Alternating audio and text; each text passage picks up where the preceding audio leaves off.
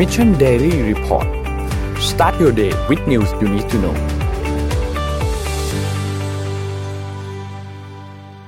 สวัสดีครับยินดีต้อนรับเข้าสู่ Mission Daily Report ประจำวันที่ 1 กันยายน 2564 นะครับ วันนี้คุณอยู่กับพวกเรา 3 คนตอน 7 โมงถึง 8 โมงเช้าครับ สวัสดีพี่แท็บสวัสดีพี่ปิ๊กครับ สวัสดีครับ ครับ เริ่มต้นเดือนใหม่กันแล้วครับ วันนี้วันพุธนะครับ ค่อยๆ ไปดูตัวเลขต่างๆ กันก่อนครับ แล้วเดี๋ยวเราไป ดูไฮไลท์เรื่องของการอภิปรายกันครับ วันนี้มียังต้องบอกว่ายังไม่หนักมากเรื่องของการอภิปรายในวันแรกมีบ้างเล็กๆน้อยๆนะครับ ยังไม่ดูเดือดเท่าไหร่ เดี๋ยวรอติดตามวันที่สองวันนี้ครับไปดูตัวเลขครับ เริ่มต้นที่อันแรกครับ การฉีดวัคซีนนะครับ อันนี้เป็นการฉีดวัคซีนประจำวันที่ 30นะครับ30 นี้ก็คือวันจันทร์ที่ผ่านมาเราฉีดวัคซีนได้เยอะนะเราฉีดได้ประมาณ 817,342โดสนะครับวันนั้นรวมแล้วเราฉีดไป 31.7 ล้าน เป็นเข็มที่1 23.4เป็นเข็มที่2 7.7และเป็นเข็มที่3ประมาณ589,000นเก้าพันนะครับ ซึ่งเป็นตัวเลขที่ดีมากเลยนะครับ โอเคมากๆ ความคืบหน้าในการฉีดวัคซีนของเราสิ้นปีนี้100ล้านโดสไม่รวมเข็มที่3นะครับฉีดไปแล้ว31.1นะครับ ยังต้องฉีดเพิ่มอีก68.8คิดเป็น 31.18%ครับของเป้าหมาย เราควรจะฉีดให้ได้ประมาณวันละ560,000 ครับ แต่ว่าล่าสุดเราฉีดได้ 810,000 ซึ่งเยี่ยมมาก นะครับ ไม่ใช่ปัญหาละ เรื่องการฉีดไม่ใช่ปัญหาละปัญหาอย่างเดียวคือ มีวัคซีนเข้ามาเพียงพอหรือเปล่านะครับ อันนี้เป็นแค่ปัญหาเดียวละเราเหลือเวลาอีก 123 วันครับ เลขสวยครับ1 2 3 จะหมดปี 2564 ครับ ไปดูสถานการณ์ผู้ป่วยกันบ้างครับ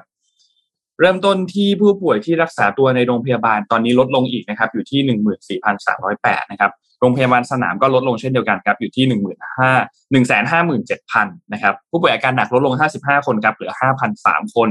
และใส่เครื่องช่วยหายใจลดลง 20 คนครับเหลือ 1,042 คนครับตัวเลขผู้ที่รักษาหายอยู่ที่ 19,000ครับและผู้ติดเชื้อรายใหม่ครับของวันที่ 31 นะครับ รวมผู้ที่ตรวจ ATK ด้วยเนี่ย15,532 คนนะครับ เราตรวจเฉลี่ยย้อนหลังเนี่ย 47,850 ซึ่งน้อยลงอีกนะครับ จากเดิมนะครับเป็น positive rate เนี่ย 41.73 นะครับ เรา พบเชื้อเฉลี่ยย้อนหลังเนี่ยคือ 19,969 นะครับ ATK ล่าสุดที่ตรวจพบมามี 866 คนนะครับ เดี๋ยวนนมีภาพอันนึงให้ดูแต่เดี๋ยวเราจบเรื่องของการอัปเดตตัวเลขไปก่อน เดี๋ยวเอาให้ดูครับว่าในกรุงเทพเมื่อวานนี้เนี่ย ข้อมูลที่สาธารณสุขแชร์ออกมาเนี่ย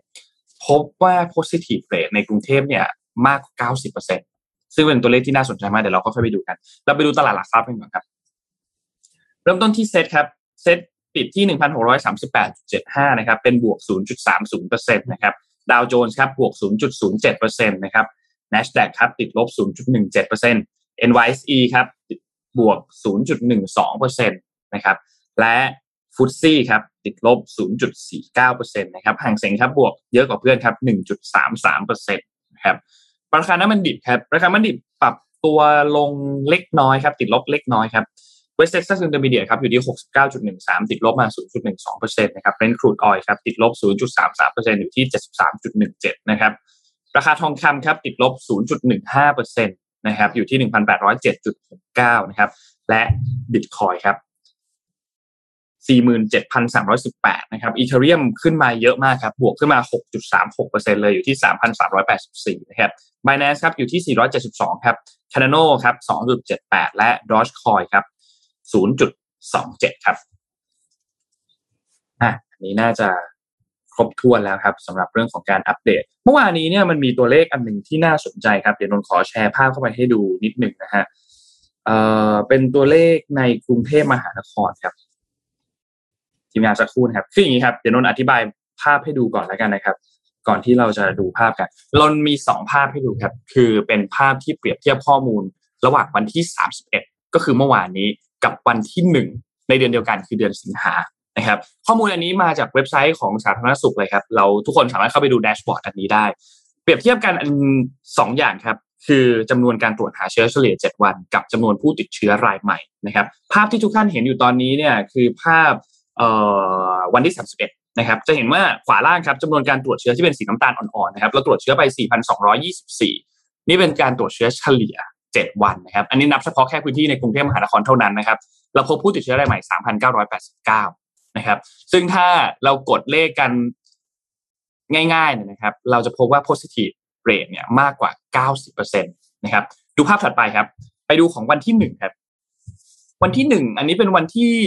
หนึ่งเริ่มเดือนเลยสิงหาคมนะครับ เราตรวจเชื้อหนึ่งหมื่นสองพันเจ็ดสิบเราตรวจเชื้อเยอะกว่าล่าสุดที่เราตรวจเนี่ย ประมาณ คูณคูณสามเลยนะครับเราพบผู้ติดเชื้อรายใหม่ 2,905 คนนะครับ ซึ่งคิดเป็น positive rate เนี่ยก็จะอยู่ประมาณ 20-30%ซึ่งจริงๆ ก็ถือว่าสูง แต่ถ้าเทียบกันเนี่ย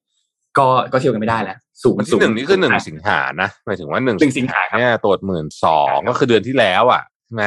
ครับตรวจหมื่นสองเจอประมาณสักสามพันก็คือยี่สิบห้าเปอร์เซ็นต์ครับแต่ล่าสุดเนี่ยตรวจสี่พันกว่า ก็คือตรวจน้อยลงเยอะครับ แต่ว่าเจอเกือบจะร้อยเปอร์เซ็นต์เลยแหละเก้าสิบกว่านะครับ อันนี้ก็เป็นข้อมูลไว้นะฮะ อันนี้เป็นครับสิ่งที่ทุกท่านต้องระมัดระวังในการอืมเปิดเมืองครั้งนี้ก็อยากให้กลับไปใช้ชีวิตกันนั่นแหละ แต่ว่าก็ให้รู้อันนี้ไปด้วยว่าเอ่อในกรุงเทพมอย่าหานชะคล่ารใจเนี่ยอย่าตัวเลขมันตรวจน้อยาลงจริงนะครับอืมใช่เอออย่าอย่าเถิดเทิงมาก อย่าแบบเออออกไปโดยที่แบบเฮ้ยเปิดเมืองแล้วแล้วก็ไม่ระวังตัว เพราะว่า ช่วงเวลาที่อันตรายที่สุดคือช่วงนี้แหละครับช่วงที่เราช่วงที่เราแบบโหเขาเปิดแล้วอยากออกไปใช้ชีวิตอยากอะไรอย่างนี้ แล้วก็ประเด็นที่สำคัญคือเมื่อเห็น positive เลยแบบนี้เนี่ย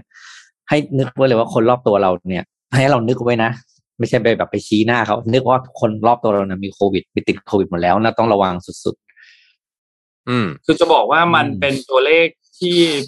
บอกกันตรงๆเลยได้ไหมสำหรับสำหรับอ่าความต่างของสองอันนี้ก็บอกกันตรงๆไม่ได้เพราะว่า เราจำนวนการตรวจของเรามันลดลงไปเยอะ จะบอกว่าถ้าเราตรวจหมื่นสองเท่ากัน แล้วจะเจอเก้าสิบเปอร์เซ็นเลยก็ก็คงไม่ได้นะครับ แต่ว่าเราตรวจๆน้อยลงอืมจริง ๆ นะตรวคจรับ ตรวจแม่น ตรวจแม่น ตรวจปุ้งเจอ ตรวจปุ๊บเจอ ประเทศนี้มีคำอธิบายสำหรับทุกเรื่องนะฮะครับผมหมายถึงว่าออธิบายคือพูดง่ายๆก็คือว่าผมขออนุญาตยืมคำคุณโทมัสมาใช้ ซึ่งผมคิดว่าเป็นการสรุปการอภิปรายในวันแรกที่ดีมาก ๆ เลยเนี่ยแล้วเดี๋ยวจะพูดถึงเรื่องอื่นด้วย คือ ถามอะไรนะ พี่ปิ๊กทำหมูตอบแมว เออใช่ใช่ทำหมูตอบแมวถามช้างตอบม้าหถามควยเออ อะไรแบบเนี้ยหมาตอบควาย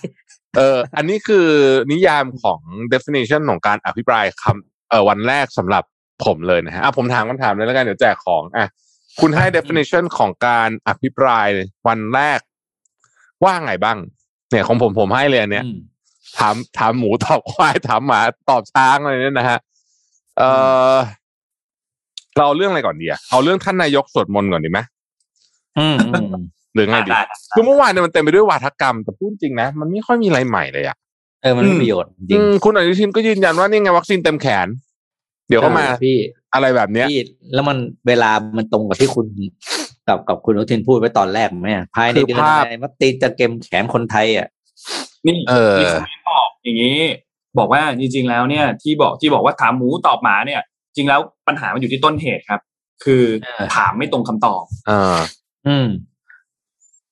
คือผมเตรียมอะคำตอบมาแบบเนี้ยคุณถามอะไรอะเนี้ยเหรออันนี้เอาเอาภาพมาวาทกรรมที่โค้ดเมื่อวานนี้ เอางี้คือไอ้พวกนี้เนี่ยนะเราก็ไม่ได้แปลกใจนะที่จะเห็นนะผมพูดจริง ๆ เพราะว่าคือฝั่งที่ถูกที่ถูกเอ่ออภิปรายเนี่ย ก็มักจะตอบอะไรอืมแบบนี้แหละ นะเออก็คราวที่แล้วก็เป็นอย่างเงี้ย ก็ครับเนี่ย ผมสวดมนต์ทุกวันนะเมื่อกี้ก็ท่านนายกพูดว่าไงนะผมสวดมนต์ทุกวันว่าไงนะอืมเพราะฉะนั้นผมจะไม่ทำอะไรไม่ทำอะไรก็ผิด อืมไม่ทำอะไรที่มันผิด อันนี้มันมีเอ่อเรื่องของการเอ่อทุจริตนะครับอืมอืมอืมอืมอืมอ่าอ่าอ่าเดี๋ยวเราไปผมมีสรุปประการณ์มาหกถึงเจ็ดปีอะนนท์เริ่มเลยแล้วกันเดี๋ยวพี่เดี๋ยวมันไป เดี๋ยวสรุปสรุปกันหน่อยว่าเมื่อวานนี้เป็นยังไงบ้างก็วันที่ 31 สิงหาคมครับ ที่รัฐสภาก็เริ่มต้นตั้งแต่ช่วงเช้าตอนประมาณสัก8โมง40คุณเอกประยุทธ์จันทร์โอชา ก็เดินทางมาที่อาคารรัฐสภานะครับ เพื่อแน่นอนแหละตอบยติการอภิปรายทั่วไป ซึ่งเนื้อหาก็เป็นเรื่องเกี่ยวกับการลงมติไม่ไว้วางใจนะครับ เป็นตามรัฐธรรมนูญมาตรา 151 นะครับ แน่นอนครับวันนี้การศึกซักฟอกเนี่ยนะครับ มีทั้งหมดชื่อรัฐมนตรี 6 รายด้วยกันนะครับ ก็จะมีพลเอกประยุทธ์จันทร์โอชานะครับนายกและ รัฐมนตรีว่าการกระทรวงกลาโหมนะครับคุณอนุทินรองนายกและรัฐมนตรีว่าการกระทรวงสาธารณสุขนะครับคุณสุชาติชมกลิ่นนะครับรัฐมนตรีว่าการกระทรวงแรงงาน คุณศักสยามชิดชอบนะครับรัฐมนตรีว่าการกระทรวงคมนาคม คุณเฉลิมชัยศรีอ่อนนะครับรัฐมนตรีว่าการกระทรวงการเกษตรและสหกรณ์นะครับ และคุณชัยวุฒิธนาคมานุสรนะครับรัฐมนตรีว่าการกระทรวงดิจิทัลเพื่อเศรษฐกิจและสังคมนะครับ ก็เมื่อวานนี้เริ่มต้น เราไปดูไฮไลท์ของแต่ละคนอาจจะไม่ได้แบบมานั่งสรุปให้ทุกคนว่าโหใครพูดอะไรบ้างเดี๋ยวเราก็ค่อย ๆ พูดถึงเรื่องแต่ละอันไปก่อนเมื่อวานนี้หลักๆ แล้วเนี่ยคนที่ถูกอภิปรายเนี่ยนะครับ ก็จะจะเป็นพลเอกประยุทธ์จันโอชา มีรัฐมนตรีคนอื่นๆบ้างเล็กน้อย แต่ว่าเป้าหมายหลักเมื่อวานนี้ก็เป็นพลเอกประยุทธ์นะครับเริ่มต้นที่คุณประเสริฐนะครับ คุณประเสริฐเนี่ยเป็นสสของพรรคเพื่อไทยนะครับ ก็อภิปรายไม่ไว้วางใจพลเอกประยุทธ์นะครับ พูดถึงความล้มเหลว สี่ด้าน นอกจากคุณประยุทธ์แล้วเนี่ยก็มีอภิปรายคุณอนุทินด้วยนะครับเรื่องของความล้มเหลวด้านการควบคุมการระบาดเรื่องของการจัดหาวัคซีนที่ผิดพลาดล้มเหลว การกระจายวัคซีนที่ล้มเหลวมั่วไม่เป็นระบบบางพื้นที่สีแดงเข้ม แต่ไม่ได้รับการฉีดแบบเร่งด่วนการบริหารงานในสถานการณ์วิกฤต แต่ว่าบริหารเหมือนสถานการณ์ปกติ ตัดสินใจอะไรก็ตัดสินใจเปลี่ยนไปเปลี่ยนมาครับมีการพูดถึงเรื่องหนึ่งก็คือ เรื่องของการสั่งซื้อวัคซีนครับ วัคซีนเนี่ยการสั่งซื้อในครั้งที่หนึ่งเนี่ยนะครับชุดที่หนึ่งถึงสามเนี่ยมีราคาอนุมัติจากคณะรัฐมนตรีเนี่ยสิบเจ็ดเหรียญสหรัฐนะครับในราคาจริงซีโนแวคที่สิบเจ็ดเหรียญเท่ากันเนี่ยจากยอดสั่งซื้อรวมแล้วเนี่ยสองล้านโดส แต่ว่าได้รับจริงมาเนี่ยหนึ่งแสนเก้าหมื่นเก้าพันเอ้ยหนึ่งล้านเก้าแสนเก้าหมื่นสองพันโดสนะครับซึ่งการสั่งซื้อครั้งที่สองก็ราคาลดลงเหลือสิบห้าเหรียญสหรัฐ จากยอดสั่งซื้อ เจ็ดล้านห้าแสนโดส ก็ได้รับจริงเจ็ดล้านห้าแสนโดสนะครับคิดเป็นส่วนต่างลบสองเหรียญสหรัฐต่อโดสเนี่ยนะครับ แล้วก็มีการสั่งซื้อครั้งที่สามครับ ครั้งที่สี่ครั้งที่ห้าก็รวมๆแล้วเนี่ยมีปัญหาอยู่อย่างหนึ่งครับ คุณประเสริฐบอกว่าถ้าคำนวณราคาตามที่คณะรัฐมนตรีอนุมัติ ที่ไม่ตรงกับราคาของซีโนแวคจากผู้ผลิตในจีน ที่มีการลดราคาลงเรื่อยๆเนี่ยจะพบว่าพรบอนุมัติเงินไปเนี่ยทั้งหมด 170 ล้านเหรียญสหรัฐนะครับเท่ากับที่เป็นเงินไทยก็ประมาณ5,000 5.5 ล้านล้าน5.5 พันล้านบาทนะครับในขณะที่ราคาจัดซื้อจริงเนี่ยอยู่ที่ประมาณคิดเป็นเงินไทยก็ประมาณ 3.9 พันล้านบาทเท่านั้นนะครับมีส่วนต่างหายไปเนี่ยประมาณ 1,600 ล้านบาทนะครับ ซึ่งไม่รู้ว่าจำนวนเงิน 1,600 ล้านบาทเนี่ยไปอยู่ที่ไหนนะครับ คนต่อมาครับก็เป็นคุณเสรีพิสุทธิ์ครับคุณเสรีพิสุทธิ์สมาเป็นสสแล้วก็เป็นหัวหน้าพักเสรีรวมไทยเนี่ยครับก็เปิดอภิปรายเรื่องของ พลเอกประยุจันโอชานะครับพร้อมระบุว่ามีพฤติการบริหารราชการแผ่นดิน โดยไม่สุจริตช่อฉนกู้เงินเพื่อนำไปใช้ประโยชน์ในการสืบทอดอำนาจจากงบประมาณไม่เข้าใจปัญหาของประเทศและประชาชนปนเปื้อแต่กองทัพ เพื่อใช้เป็นฐานค้ำจุนอำนาจของตนปฏิบัติหน้าที่โดยใช้อำนาจขัดต่อบัญญัติแห่งรัฐธรรมนูญหรือกฎหมายนะครับก็มีประเด็นเกี่ยวกับเรื่องของการที่กู้เงินไป มีการตั้งงบประมาณที่เกินดุลทุกปี ในสมัยพลเอกประยุทธ์มีเงินตั้งงบไปรวมๆกันเนี่ย5.3 ล้านล้านบาท มากกว่าสมัยก่อนหน้านี้อย่างคุณยิ่งรัก 1.3 ล้านล้านบาท สมัยนายกอภิสิทธิ์ 6.2 แสนล้านบาทนะครับพลเอกประยุทธ์ตั้งงบเกินดุลไปทุกปี รู้ว่าประเทศชาติจะใช้งบเท่าไหร่ แต่ว่าก็ตั้งเกิน เพราะนำเงินมาเผาผลาญหมดนะครับสำคัญที่สุดคือคนกู้ไม่ต้องใช้หนี้เงินที่รัฐบาลกู้มาส่วนใหญ่ใช้ในการบริหารประเทศ อีกส่วนในโครงการเป็นการ ซื้อเสียงล่วงหน้า ไม่ว่าจะเป็นบัตรสวัสดิการ แห่งรัฐกินช็อปใช้เราเที่ยวด้วยกันช็อปดีมีคืนคนละครึ่งเราชนะมสามสามเรารักกัน แล้วก็พูดถึงโครงการต่างๆ ไปอีกนะครับ แล้วนอกจากนี้ครับก็มีพูดถึงงบประมาณของกระทรวงกลาโหมที่พูดว่ามีการจัดงบต่างๆ เรื่องของอาวุธเรื่องของอะไรต่างๆนะครับเมื่อวานนี้นายกเองก็ชี้แจงขึ้นหลังจากนั้นด้วยนะครับ บอกว่าอะอย่างเรื่องงบประมาณกระทรวงกลาโหมเองก็เป็นไปตามสัดส่วนต่างๆ ในแต่ละปีงบประมาณแต่ละปี ในอดีตที่ผ่านมาสัดส่วนงบประมาณกระทรวงกลาโหมแต่ละปีเนี่ยไม่ได้มีจำนวนที่สูงมาก ถ้าหากเปรียบเทียบกับในต่างประเทศ และยืนยันว่าทหารมีไว้ทำไมเอ่อถ้าถ้าก็ต้องมีอุปกรณ์ในการรบ เราไม่มีทางรู้ว่าจะเกิดเหตุการณ์อะไรเกิดขึ้น หลังจากนี้ถ้าไม่ได้ทำรบก็ต้องช่วยเหลือในเรื่องของภัยพิบัติเรื่องของแรงงานต่างด้าวสถานการณ์โควิดดูแลชายแดน ซึ่งเป็นภารกิจของกองทัพที่ต้องดูแลความมั่นคง และสนับสนุนการทำงานของกระทรวงต่างๆ ส่วนเรื่องของเงินทอนวัคซีนซีโนแวคครับท่านนายกบอกว่าก็ขอให้ไปหามาว่าใครได้เงินไอตัว 1.6 พันล้านอันนี้ไป ยอมรับการตรวจสอบทุกชนิดยืนยันว่ารัฐบาล คณะรักษาความสงบสุขแห่งชาติหรือว่าคอสช ตรวจสอบได้ มีการตั้งเรื่อง แต่ชี้แจงได้ก็จบ แต่ท่านเข้าใจอะไรไม่ได้ถูกต้องเท่าไหร่ แล้วนายกก็ถอนใจหนึ่งครั้ง แล้วก็แล้วก็บอกว่าผมสวดมนต์ทุกวันใช่ไหม ครับผมประมาณประมาณนั้นนะแต่ว่าสิ่งที่ผมน่ากลัวที่สุดเลยนะ อันนี้พูดตรงเลยนะครับ แล้วผมขอโค้ดทุกคำพูด เพราะผมรู้สึกว่าอันเนี้ยคือลอจิกที่เป็นคำพูดจากปากของรัฐมนตรีสาธารณสุข ซึ่งคนไทยทุกคนควรจะต้องหวั่นเกรงกับคำพูดนี้มากๆนะครับ ผมโค้ดนะฮะ รัฐมนตรีอนุทินพูดแบบนี้ เราจะมีความมั่นคงทางวัคซีน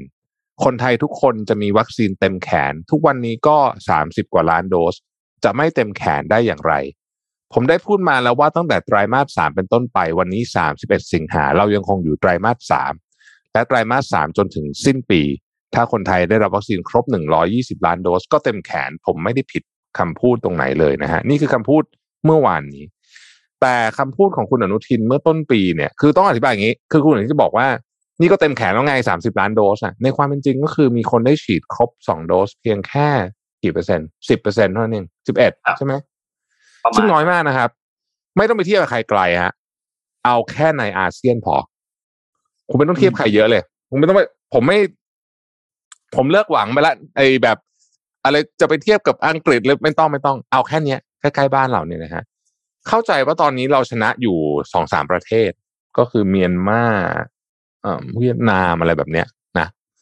แล้วก็ไม่ได้อยู่ top five แน่ๆนะฮะอืมตัวเลขมันสวิงไปสวิงมานะฮะแต่ไม่ได้อยู่ top five เพราะฉะนั้นไม่ต้องไปเทียบไกลฮะ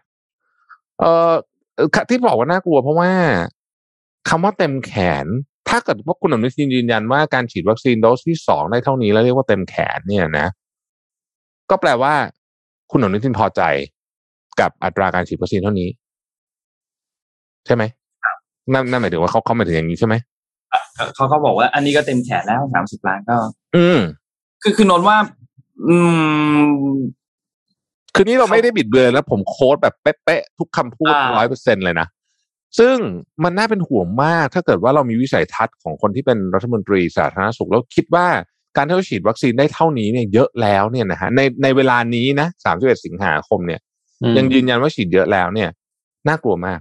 เรื่องที่สองคือประเด็นของซิโนแวค ผมเข้าใจนะตอนที่เอาซิโนแวคเข้ามาตอนแรก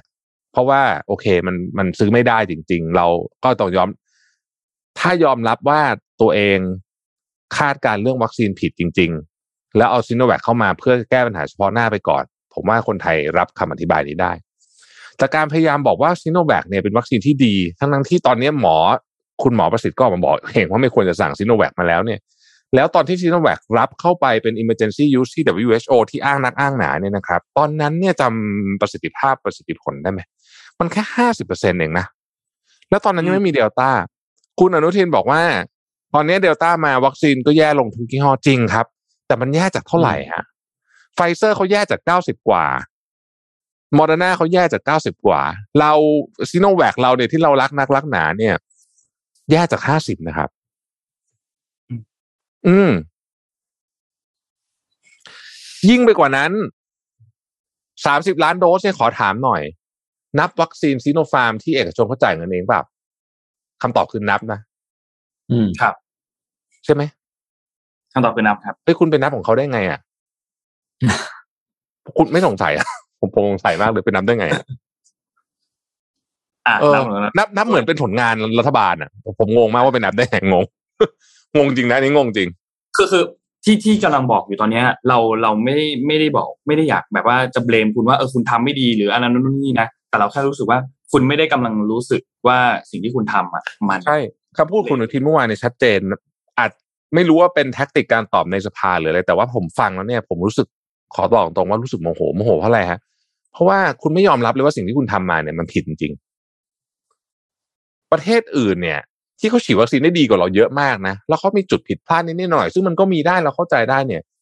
เห็นผู้นำประเทศรัฐมนตรีสาธารณสุขก็ออกมาบอกเฮ้ยขอโทษประชาชนบอกเฮ้ยตรงนี้มันผิดไป แต่ว่าเราจะแก้ไขแบบนี้หนึ่งสองสามสี่แต่การมานั่งยืนยันว่าเฮ้ยผมฉีดเยอะแล้วนะ นี่ไงเต็มแขนแล้วเนี่ย มันเหมือนกับพูดจริง ๆ มันเหมือนกับ ดูถูกประชาชนว่า อืมเหมือนกับ คุณไม่เข้าใจเหมือนกับดูถูกประชาชนแบบว่าเราอ่านตัวเลขไม่ออกอะว่าแบบนี้มันไม่เต็มแขนอะคุณเต็มแขนอะไรผมไม่เข้าใจ คือคุณคุณเต็มแขนนี่คุณเทียบกับเพื่อนบ้านในอาเซียนยังไม่ได้เลย ผมไม่พูดประเทศที่แบบเขาเจริญแล้วผมขี้เกียจพูดถึงอย่างที่บอก ครับ อืม อันนี้นั่นแหละจริงๆเราก็เป็นประโยชน์ที่ทุกคนคาดหวังเนาะว่าว่าคุณคือเขาคือฝ่ายค้านต้องมีการอภิปรายเรื่องประโยชน์นี้แน่วัคซีนเต็มแขนเนี่ย แล้วก็รอดูว่าคุณอนุทินจะตอบประเด็นนี้ว่ายังไง แต่สุดท้ายได้คำตอบมาแบบนี้ก็นั่นแหละครับ ให้ท่านผู้ชาท่านผู้ชม ท่านผู้ฟังทุกทุกท่านประชาชนทุกท่านตัดสินเองว่า เต็มแขนจริงหรือเปล่านะครับ นอกจากนี้ครับนนกลับไปต่อที่เรื่องของการอภิปรายนะครับนะฮะมีอีกหลายคนมาก ๆนะครับ มีหมอเอ่อชลนานสีแก้วนะครับ มีคุณมงคลกิจมีคุณสงครามนะครับพักเพื่อชาตินะครับ แล้วก็มีพันตรวจเอกทวีสอดส่องนะครับพักประชาชาตินะครับ มีคุณสิริกัญญาตามสกุลนะครับพักก้าวไกลนะครับก็มีการอภิปรายเกี่ยวกับเรื่องของงบประมาณต่างๆ มีการอภิปรายเกี่ยวกับเรื่องออนายกรัฐมนตรีนะครับ เป็นหลักนะครับ เป็นหลักเนี่ยคือนายกรัฐมนตรี แล้วก็อาจจะมีคุณเอ่อเฉลิมชัยศรีอ่อนด้วยนะครับ ที่เป็นรัฐมนตรีว่าการกระทรวงเกษตรและสหกรณ์นะครับ ที่พูดถึงเรื่องของราคายาต่างๆนะครับ แล้วก็มีการพูดถึงเรื่องของผิดวินัยการเงินการคลังฝ่าฝืนไม่ปฏิบัติตามจริยธรรมอย่างร้ายแรงตั้งแต่แบบ14 กันยายน 63 จนถึง 3 พฤศจิกา 63 นะครับ ซึ่งก็มีการอภิปรายหลายอันครับ อยากให้ทุกคนลองไปดูไฮไลท์กันอีกทีหนึ่งเพราะว่าเราเอาเราเล่ารายละเอียดทุกอันอะคงไม่ไม่ไหว แต่ว่าเดี๋ยวจะให้ดูอันหนึ่งครับ ก็คือของคุณนัทชาครับ คุณนัทชาเนี่ยเป็นสสจากพรรคก้าวไกลครับ อภิปรายเรื่องของเปิดแผนปฏิบัติการ I.O. บอกว่าอันนี้เป็นครั้งสุดท้ายแล้ว เรื่องของแผน I.O. เนี่ยจริงมีการอภิปรายมาแล้วทั้งหมด 3 ครั้งเริ่มต้นจากคุณวิโรธที่เราน่าจะจำได้ที่เป็น QR code ขึ้นมา แล้วก็ให้ประชาชนเข้าไปตรวจสอบในกลุ่มไลน์อันนั้นที่เป็นกลุ่มไลน์ของ I.O. เลยนะครับครั้งที่ 2 เองก็เป็นคุณนัทชานั่นแหละแล้วก็ครั้งที่ 3 ก็เป็นคุณนัทชามาอภิปรายเริ่มต้นอีกครั้งหนึ่งนะครับก็มีการเปิดเผยรายละเอียดว่ามีหน่วยงานทหารเนี่ยเข้าทำปฏิบัติการ I.O. มีการด้อยค่าคนที่อยู่ฝั่งตรงข้ามรัฐบาล ผู้เห็นต่างทางการเมืองนะครับ อันนี้โค้ดคำพูดของคุณนัทชาออกมาก็เขาพูดว่าก็ไม่รู้ว่าภูมิใจอะไรกันนักกันหนาเห็นแบบนี้ผมก็ไม่อยากไว้วางใจพลเอกประยุทธ์จันโอชา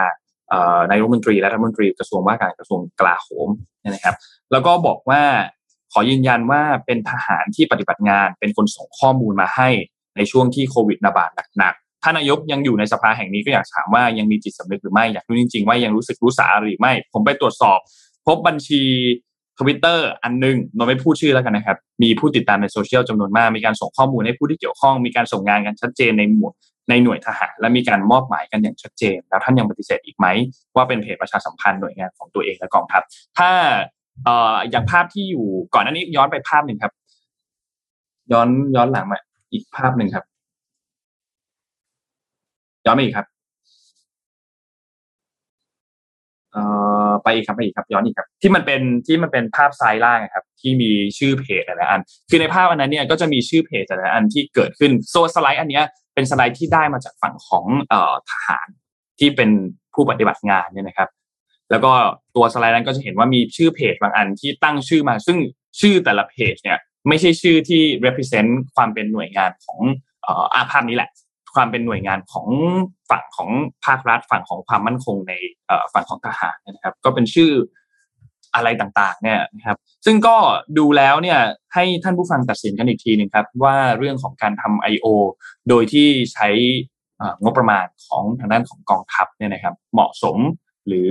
ไม่เหมาะสมอย่างไรมากแค่ไหนนะครับ แต่ว่าอันนี้ต้องบอกว่าเป็นครั้งที่สามแล้วนะครับ ที่มีการอภิปรายไม่ไว้วางใจ ท่านนายกรัฐมนตรีในประเด็นเกี่ยวกับเรื่องของ I.O. ท่านนายกยังไม่ได้ชี้แจงนะครับ เมื่อวานนี้วันนี้ เพราะว่าคุณนัทาคุณนัทชาเนี่ยอภิปรายเป็นคนก่อนสุดท้าย แล้วก็หลังจากคุณนัทชาก็มีสสอีกท่านหนึ่งแล้วสุดท้ายก็ปิดการประชุมไปก่อนนะครับ วันนี้คิดว่าน่าจะมีการชี้แจงกับทางด้านของนายกรัฐมนตรีท่าทีของการตอบนายกรัฐมนตรีครั้งก่อนๆเนี่ยนะครับนายกยังไม่ได้ตอบแต่ให้คนอื่นมาตอบแทนนะครับ ไม่แน่ว่าครั้งนี้เนี่ยนายกจะเป็นคน ตอบแทนหรือเปล่า เป็นคนตอบเองหรือเปล่านะครับ แต่ว่าเรื่องของรัฐรัฐซ้อนรัฐที่คุณนัทชาพูดถึงเนี่ยเป็นประเด็นอันหนึ่งที่มีเรื่อง hate speech มีเรื่อง fake news มีเรื่องอะไรต่างๆ ที่อยู่ในโซเชียลมีเดียตอนนี้นะครับ ก็อยากให้ทุกท่านพูดถึงเรื่องนี้กันไว้นิดนึงครับ แล้วก็อีกเรื่องหนึ่งครับ คือเรื่องของการรับเบี้ยปฏิบัติการ I.O. ที่ รับเงินเสร็จต้องส่งคืนครับมีการเปิดคลิปเสียงหน่วยงานปฏิบัติการ I.O. ที่ระบุตอนหนึ่งไว้ว่าจะให้เงินเดือนละ 1,500 บาท แต่คำสั่งบอกว่าจะให้วันละ 2,000เอ้ย240 บาท ซึ่งถ้าตามคำสั่งให้ 240 บาท เท่ากับว่าเดือนหนึ่งเนี่ยควรจะได้ประมาณ 7,400 บาทต่อเดือน แต่สุดท้ายแล้วคลิปเสียงจากหน่วยปฏิบัติงานเนี่ยบอกว่าให้เพียงแค่เดือนละ 1,500 บาท ส่วนที่เหลือเขาบอกว่า ผู้บังคับบัญชาเนี่ยขอไว้รอบนี้ตนไม่มีใบเสร็จแต่ตนขอบอกว่าการอภิปรายไม่ไว้วางใจของตน มีใบเบิกของกองทัพภาคที่ 2จำนวน200,000บาท แบบนี้แล้วจะไม่ให้เรียกว่าเลวซ้อนเลวสั่งการขนาดนี้ยังไม่โกงเบี้ยเลี้ยงอีก อันนี้คือคำพูดที่คุณนัทชาพูดในสภาเมื่อวานนี้นะครับ ก็นั่นแหละครับ ประมาณนี้ฮะ อืมอะท่านสสปิกมีอะไรจะวิพากษ์วิจารณ์ซะหน่อยไหมฮะสอสอปิกสสสสปิกเงียบมากเลยวันเนี้ย จากไม่ฟังอยู่ไม่ผมผมแค่บอกว่าจะชวนจะชวนตั้งคำถามเฉยๆว่าตั้งแต่เอาตั้งแต่เราดูการอภิปรายไม่ไว้วางใจมาทุกรัฐบาลนะ ไม่ใช่ว่าเฉพาะรัฐบาลอ่าพลเอกประยุทธ์นะ มีนายกรัฐมนตรีคนไหนตอบคำถามได้ดีมั้งอะคือแบบเราก็นึกไม่ออกเลยนะคือแบบอ่าใช่เอใช่อใช่ทุกครั้งที่ที่ที่ทุกครั้งที่เวลาเราฟังอภิปรายเนี่ย เราก็จะบอกนะโอ้โหเราทุกคนจ้องจะฟังฝ่ายค้านเพราะฝ่ายค้านจะมีข้อมูลอะไรที่แบบว่า ลึกซ้อนลึกที่เราไม่เคยได้เห็นนะในฐานะประชาชนเราไม่รู้อยู่แล้ว แต่ว่าเราไม่เคยเห็นเลยนะ ว่ามีรัฐมนตรีหรือนายกรัฐมนตรีคนไหนที่ตอบแล้วฝ่ายค้านหน้าหงายอะอันนี้อันนี้เอ็นคือด้วยแฟกต์นะครับ แบบว่าเอ้ยที่คุณพูดมาคำอธิบายจริงเรื่องเหตุการณ์จริงเป็นอย่างนี้หนึ่งสองสามสี่ห้าอธิบายให้ ให้ให้สภาเข้าใจอะผมไม่มีเลยนะ ผมอืมทำสมัยเก่าๆไม่ได้หรอกพี่ปิ๊กนี่ต้องย้อนหลังกลับไปเป็นสิบสิบปีอะ คือมันนานมากแล้วอะอาจจะเคยเออมีเหมือนกันมั้งเหมือนแต่ว่า ผมนึกถึง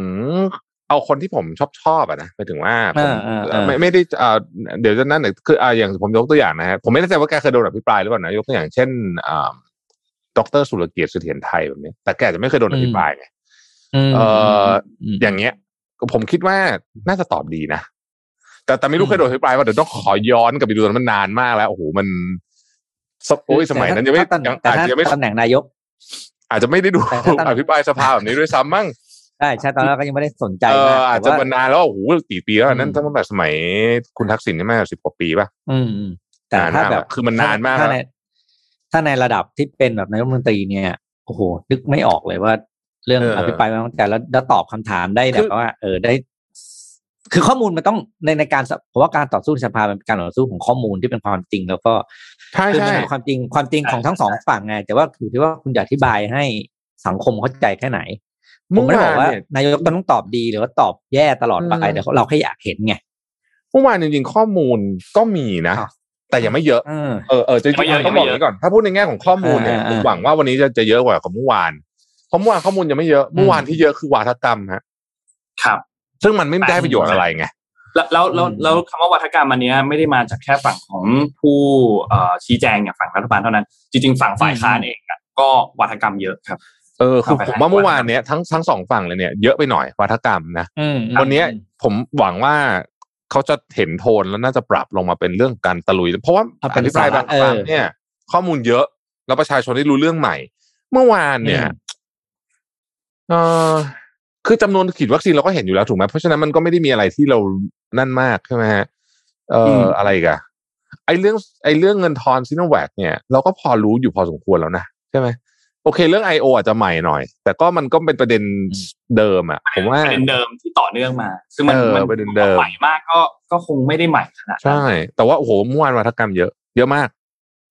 สุดนวัตกรรมเยอะมากรอรอติดตามดูครับว่าหลังจากนี้ว่าอะหวังว่าวันนี้จะเข้มข้นขึ้นเหลืออีกสามวันใช่ไหมเมื่อวาน warm warm up ตั้งแต่วันที่สามสิบเอ็ด หนึ่งสองสามครับ แล้วก็วันเสาร์วันที่สี่จะเป็นการลงมติครับเฮ้ยแต่จริง ๆ เนี่ย ผมว่าเขาเลือกวันได้ไอ้นี่มากเลยนะอันนี้พูดในเชิงกลยุทธ์นะฮะคือเออวันเนี้ย วันเนี้ย คนทำมาหากินวันที่หนึ่งก็จะวุ่นวายไม่มีใครมานั่งฟังวุ่นวายหมดวุ่นวายกับการเปิดร้านอะไรนึกออกไหมแล้วก็คนใช่ที่ที่เป็นคนที่ไม่ได้นั่นก็คือ อาจจะอยากออกไปร้านเหมือนพี่ปิ๊กเป็นต้นที่จะไปคาเฟ่อย่างเงี้ย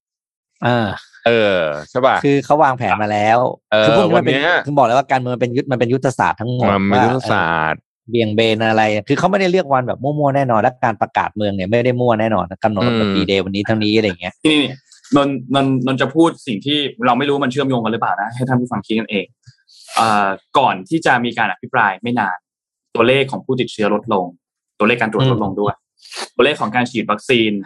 สูงมากใช่ ไม่เคยฉีดอืมเก้าแสนโดสมาก่อนนะต่อวันฉีดได้ ล่าสุดฉีดได้แปดแสนโดส ไม่เคยฉีดได้มาก่อนการเจรจาวัคซีนต่างๆ ที่เราพูดกันมาทั้งปี ว่าอยากให้มีวัคซีนตัวนั้นเข้ามาตัวนี้เข้ามา อันนี้เจรจาหรือยังแล้วได้มาเท่าไหร่ ส่งมอบได้ตามกำหนดไหมเราเห็นข่าวมาตลอดว่าส่งมอบเลทบ้าง ส่งมอบได้ไม่ถึงกับที่วางแผนไว้บ้าง แต่ตอนนี้ทุกอย่างมาตามแผนหมดเลยนะครับ มาได้ดีกว่าเดิมแทบจะทั้งหมดเลยในช่วงที่เข้าใกล้การอภิปรายไม่ไว้วางใจ นอกจากนี้ ในเรื่องของการอภิปรายไม่ไว้วางใจรอบนี้เนี่ยก็มีม็อบที่จัดคู่ขนานไปด้วยด้านนอกนะครับ ไม่ว่าจะเป็นอืมการอภิปรายโดยคุณมีมีรู้สึกว่าจะมีโทนี่วูดซัมอภิปรายใน Clubhouse ด้วยนนท์ไม่แน่ใจว่าเมื่อคืนเป็นวันเออเมื่อคืนอ๋อมีเมื่อคืนใช่ไหมครับยังไม่ได้ฟังแล้วก็เดี๋ยวรอคนสรุปเพราะว่าตอนนี้รับข้อมูลข่าวสารไม่ไหวแล้วเยอะเกินไปเยอะมากแล้วก็มีม็อบที่จัดอยู่ข้างนอกด้วยนะครับ ไม่ว่าจะเป็นม็อบของบก.ลายจุดม็อบของคุณณัฐวุฒิ ใสยเกื้อ มีม็อบอืมของ Free Free Youth ที่จะจัดน่าจะวันที่สี่แล้วก็ใช่มี แนวร่วมธรรมศาสตร์และการชุมนุมที่จะจัดวันที่สามนะครับ ก็มีม็อบที่จัดคู่ขนานไปด้วย และ tactic อันหนึ่งถ้าเมื่อกี้พี่แท็บพูดพูดเกริดไว้แล้วนิดหนึ่งก็คือ จะเห็นว่าการอภิปรายรอบนี้เนี่ยเขาถูกจัดวันให้มันเป็นวันธรรมดาเกือบทั้งหมดเลย แล้วก็มีมีเรื่องของการคลายล็อกดาวน์เข้ามาด้วยที่ทำให้คนอาจจะต้องออกไปข้างนอก และที่สำคัญคือวันสุดท้ายวันเสาร์เนี่ยนะครับ ไม่มีการอภิปรายแล้วแต่เป็นการลงมติ ซึ่งตามตามแท็กติกในประวัติศาสตร์ที่ผ่านมาเนี่ยก็จะรู้ว่ายังไงก็ได้ หลีกเลี่ยงอย่าให้มีการอภิปรายวันเสาร์เพราะวันเสาร์จะเป็นวันที่มีคนฟังเยอะที่สุดนะครับอืมเพราะมันเป็นวันหยุดเนาะแล้ววันอาทิตย์แต่วันอาทิตย์เองก็คนอาจจะไม่ได้ฟังเยอะเพราะว่าวันก็ต้องวันจันทร์ต้องเตรียมตัวไปทำงานแล้วนะครับ วันเสาร์ก็ไม่มีอภิปรายเพราะฉะนั้นก็อภิปรายไปเป็นวันธรรมดาวัน ตั้งแต่วันอังคารที่ผ่านมาจนถึงวันศุกร์ที่จะถึงนี้แล้วโหวตวันศุกร์เอ้ยระบบวันระโหวตวันเสาร์เนี่ยนะครับเพราะฉะนั้นเหล่านี้เป็นแท็กติกทางการเมืองทั้งหมดครับ อืมมันมีอีกเรื่องหนึ่ง ที่เรากำลังจับตาอยู่ แต่ว่าเราต้องระมัดระวังมากในการเสนอข่าวนี้ เพราะตัวบริษัทเนี่ยเขาบอกแล้วว่าใครก็ตามมาด้อยค่าเขาเนี่ยเขาจะฟ้องหมดก็คือเจ้าที่เอา ATK เข้ามาแล้วเซ็นสัญญาองค์การเภสัชไปแล้วเนี่ยณขณะนี้เนี่ย ผมเชื่อว่าสำนักข่าวหลายสำนักเนี่ยมีข้อมูลนี้อยู่ละก็คือว่ามันเป็นผลการวิจัยชุดตรวจ ATK ของบริษัทนี้นะครับ ที่เยอรมันนะฮะซึ่งกำลังรอผ่าน peer review อยู่มันถึงจะตีพิมพ์ได้ถูกไหมครับ อ่า เอาเป็นว่า ถ้าใครรู้ผลแล้วก็เราจะรู้ว่าอันเนี้ยกำลังจะเป็นระเบิดเวลาอีกอันหนึ่งแน่นอน เพราะว่าเซ็นสัญญาไปแล้วด้วยนะครับ ผมพูดได้แค่นี้แล้วกัน อาจจะเป็นเมื่อวานนี้คุณอนุ GT ทินสองร้อยเวอร์ชั่นใหม่พูดถึงอืมฮัลโหลอะนนท์เสียงหายเหมือนเหมือนสัญญาณนนท์จะไม่ค่อยดีพี่ๆเอาก่อนเลยครับเดี๋ยวต้องขอเออปรับอินเทอร์เน็ตนิดนึงคือถ้าเกิดว่า เอ่อข้อมูลชุดนี้ผ่าน peer review เนี่ยนะครับผมบอกได้เลย อันนี้จะเป็น GT 200เวอร์ชันปีนี้เลยแหละ อืมอืมแล้วก็รับประกันว่าดุเดือดแน่นอนครับ เรื่อง ADK ไอรีปูเนี่ยยังไม่จบนะฮะยังไม่จบอ่าอ่ารอรอเอกสารชุดนี้ผ่าน peer review ก่อนนะ อืม อืมนะครับ เราเรามีข้อมูลเยอะมากตอนนี้ แต่เรายังไม่พูดแล้วกันเพราะว่า เดี๋ยวเขาก็จะบอกว่า คุณไปอะไรนะด้อยค่า ไอ้คำว่าด้อยค่าเนี่ยเท้าเออผมชอบนะคำนี้ เดี๋ยวเดี๋ยวคำนี้มาดูมาดูฟังมันฟังดูเหยียดเหยียดเล็กๆอะไรเออแต่ก็อ่าเหมือนกับเขาเรียกว่าไงนะ เราต้องปล่อยให้ผลของเขาออกมา paper เขามาก่อนแล้วกันนะอ่าเดี๋ยวรอเป็นอย่างไรขึ้นมา เดี๋ยวรอ paper มาก่อน ผมเชื่อว่าหลายท่านมี paper นี้ละอยู่ในมือละ แต่รอ peer อืม review ผ่านก่อน แล้วเดี๋ยวเรามาอืมคุยกันประเด็นนี้แบบเจาะลึกกันเลยทีเดียวอืมเออโหอะจบประเทศไทยไหมเอ ไปอดูประเทศอื่นบ้างเออไปดูประเทศอื่นบ้างไหมยังมีประเด็นอื่นในในไทยไหมไม่มีแล้วเนาะอะอ๋อมีผมผมมีในไทยนิดนึงอะผมเอามีตัวเลขไม่เศรษฐกิจไทยมาเล่าให้ฟังอ่าครับนะเราเราเราผมพาออกมานอกสภาบ้างนะครับ แต่ว่าเป็นตัวเลขที่ทุกคนควรรู้นะครับ เมื่อวานธนาคารแห่งประเทศไทยนะครับ โดยคุณชยาวดีชัยอนันต์ผู้อำนวยการอาวุโสธนาคารแห่งประเทศไทยออกมา เปิดเผยข้อมูลเศรษฐกิจของไทยนะครับ ซึ่งเป็นข้อมูลสำคัญที่ควรจะรู้นะครับ โดยข้อมูลเศรษฐกิจเดือนกรกฎาคมที่ผ่านที่ผ่านมาเนี่ย ตัวเลขภาคการบริโภคเนี่ยลดลง 5.3เปอร์เซ็นะจากเดือนมิถุนายนนะครับ แล้วก็การลงทุนจากภาคเอกชนเนี่ยลดลง 3.8เปอร์เซ็นตในขณะเดียวกันตัวเลข การใช้จ่ายในภาครัฐเพิ่มขึ้น 18เปอร์เซ็นะครับ รวมถึง export เนี่ยซึ่งเป็นพระเอกของช่วงนี้เลยนะ เพิ่มขึ้น 21.7เปอร์เซ็นต์นะครับเทียบเทียบช่วงเดียวกันของปีก่อน โดยส่งผลให้ปัจจุบันเนี่ยเป็นเขาเรียกเดือนกรกฎาคมที่ผ่านมา ประเทศเราเนี่ยการขาดดุลการค้าเนี่ยลดลงเหลือ 0.7 พันล้านเหรียญสหรัฐนะครับ ซึ่งลดลงจากเดือน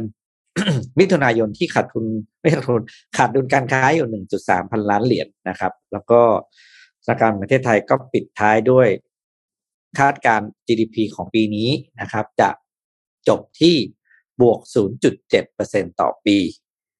คือถ้าตัวเลขของธนาคารประเทศไทยบอกประมาณนี้เนี่ย ผมคิดว่าบวกลบไม่ไม่มากละ เพราะธนาคารประเทศไทยค่อนข้างคอนเซอร์เวทีฟ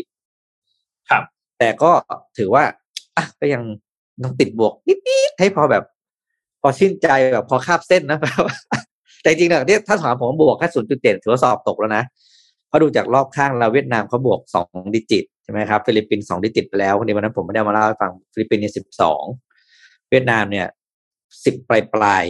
อินโดนีเซียก็สิบกลางกลางในการที่ไทยเนี่ยอยู่ที่ประมาณไม่ถึงหนึ่งเปอร์เซ็นเนี่ย overall ถือว่าถือว่าไม่ผ่านนะครับ เพราะว่าเราเราเราเราเท่าเดิมจากจุดที่เราต่ำสุดอะเออใช้คำนี้ถูกป่ะในปีอืม2020เราต่ำสุดไปแล้ว อืม แล้วคุณยังได้เท่าเดิมจากจุดที่ต่ำสุดแปลว่าหนึ่งปีที่ผ่านมา คุณไม่ได้พัฒนาอะไรขึ้นเลย การฟื้นเศรษฐกิจไม่เกิดขึ้นเลยนั่นแปลว่าสอบตกไง อืมอะครับ ไปพักสิ่งที่ต้องจับตามองอีกเรื่องหนึ่งนะระหว่างเนี่ยพี่ปิ๊กกับดนคือเรื่องอะไรรู้ไหมเรื่องเอ่อเงินกู้ครับ คืออืมจะใช้ยังไง คือโดโดยส่วนตัวนะฮะแม้ว่าท่านรัฐมนตรีคลังจะบอกว่ายังไม่กู้เนี่ยผมเชื่อว่ากู้แน่นอน คือผมผมคิดว่า ผมค่อนข้างจะฟันธงจริงๆว่าผมว่ากู้แน่ดูทรงแล้วเนี่ยมันมันมันไม่ไม่ไม่น่าจะไม่น่าจะไปทางอื่นได้แต่ว่าจะใช้ทำอะไรเนี่ยนี่อยากให้ช่วยจับตากันเพราะว่าเออ นโยบายการใช้เงินกู้ก้อนนี้เนี่ยสำคัญมาก คือถ้าเกิดใช้ถูกที่เนี่ย มันจะช่วยพวกเราได้เยอะช่วยประเทศได้เยอะทีเดียวนะครับ ขออนุญาตไปนิดหนึ่งเร็วๆนะฮะเอาก็ไม่เร็วมากเพราะมันยาวเหมือนกันเอ่อมันเป็นรายงานพิเศษจาก Financial Times นะครับ ซึ่งเป็น Big Read อะนะก็เป็นคอลัมน์โปรดของผม แล้วผมรู้สึกว่าคอลัมน์เนี้ยเขียนเรื่องได้สนุกดีนะครับ แล้วก็มีหลายมุมมองนะฮะอาจจะไม่ได้ถูกใจเราไปซะทั้งหมดแต่ว่าก็น่าสนใจดี โดยเฉพาะเป็นมุมมองจากนักข่าวตะวันตกนะครับ ขอเอาเรื่องของสไลด์เอ่อ losing the generation game มาขึ้นมานิดหนึ่งทีมงานอะนะครับ ความคิดทางการเมืองของเด็กยุคใหม่นะฮะอะไปเริ่มกันเลยครับ ในปัจจุบันเนี่ยนะครับ ประชากรในกลุ่ม 20 นะฮะ 20 กว่าเนี่ยคือเพิ่งจบจบใหม่จบ first jobber เนี่ยนะฮะได้รับผลกระทบหนักสุดเลยนะ จากวิกฤตโควิด ไปดูทุกไอ้นั้นได้เพราะว่างานใหม่หายากอะไรต่างๆนะเราก็คงพอรู้อยู่แล้วนะครับโควิด -19 เนี่ย ทำให้คนกลุ่มนี้เนี่ยประสบพบเจอกับความไม่เท่าเทียม inequality นะครับต่างๆ เพราะเขาถูกกระทบจากเรื่องวิกฤตเนี่ยมากกว่านะครับ แล้วก็คนรุ่นใหม่จำนวนมากรู้สึกว่าพวกเขาเนี่ยถูกเอาเปรียบจากผู้มีอำนาจต่างเจเนอเรชันเอาเปรียบเรื่องอะไร เอาเปรียบในโอกาสสำหรับการสร้างตัวประมาณนี้นะฮะอันนี้คือสิ่งที่คนรู้สึกนะครับ ถ้าเราไปดูข้อมูลนะฮะจากที่เขาเก็บมาจากประเทศ OECD คือประเทศที่ค่อนข้างร่ำรวยหน่อยเนี่ยนะ เออเขาเขาเรียก generation นี้ว่า abandoned by politician ก็คือถูกทอดทิ้งอะโดยนักการเมืองนะครับ คืออัตราการว่างงานก็เยอะนะครับ แล้วก็เยอะในทุกช่วงวัยนะฮะแล้วก็เพิ่มขึ้นอย่างมีนัยสำคัญเอ่อทุกทุกทุกทุกพารามิเตอร์นะครับ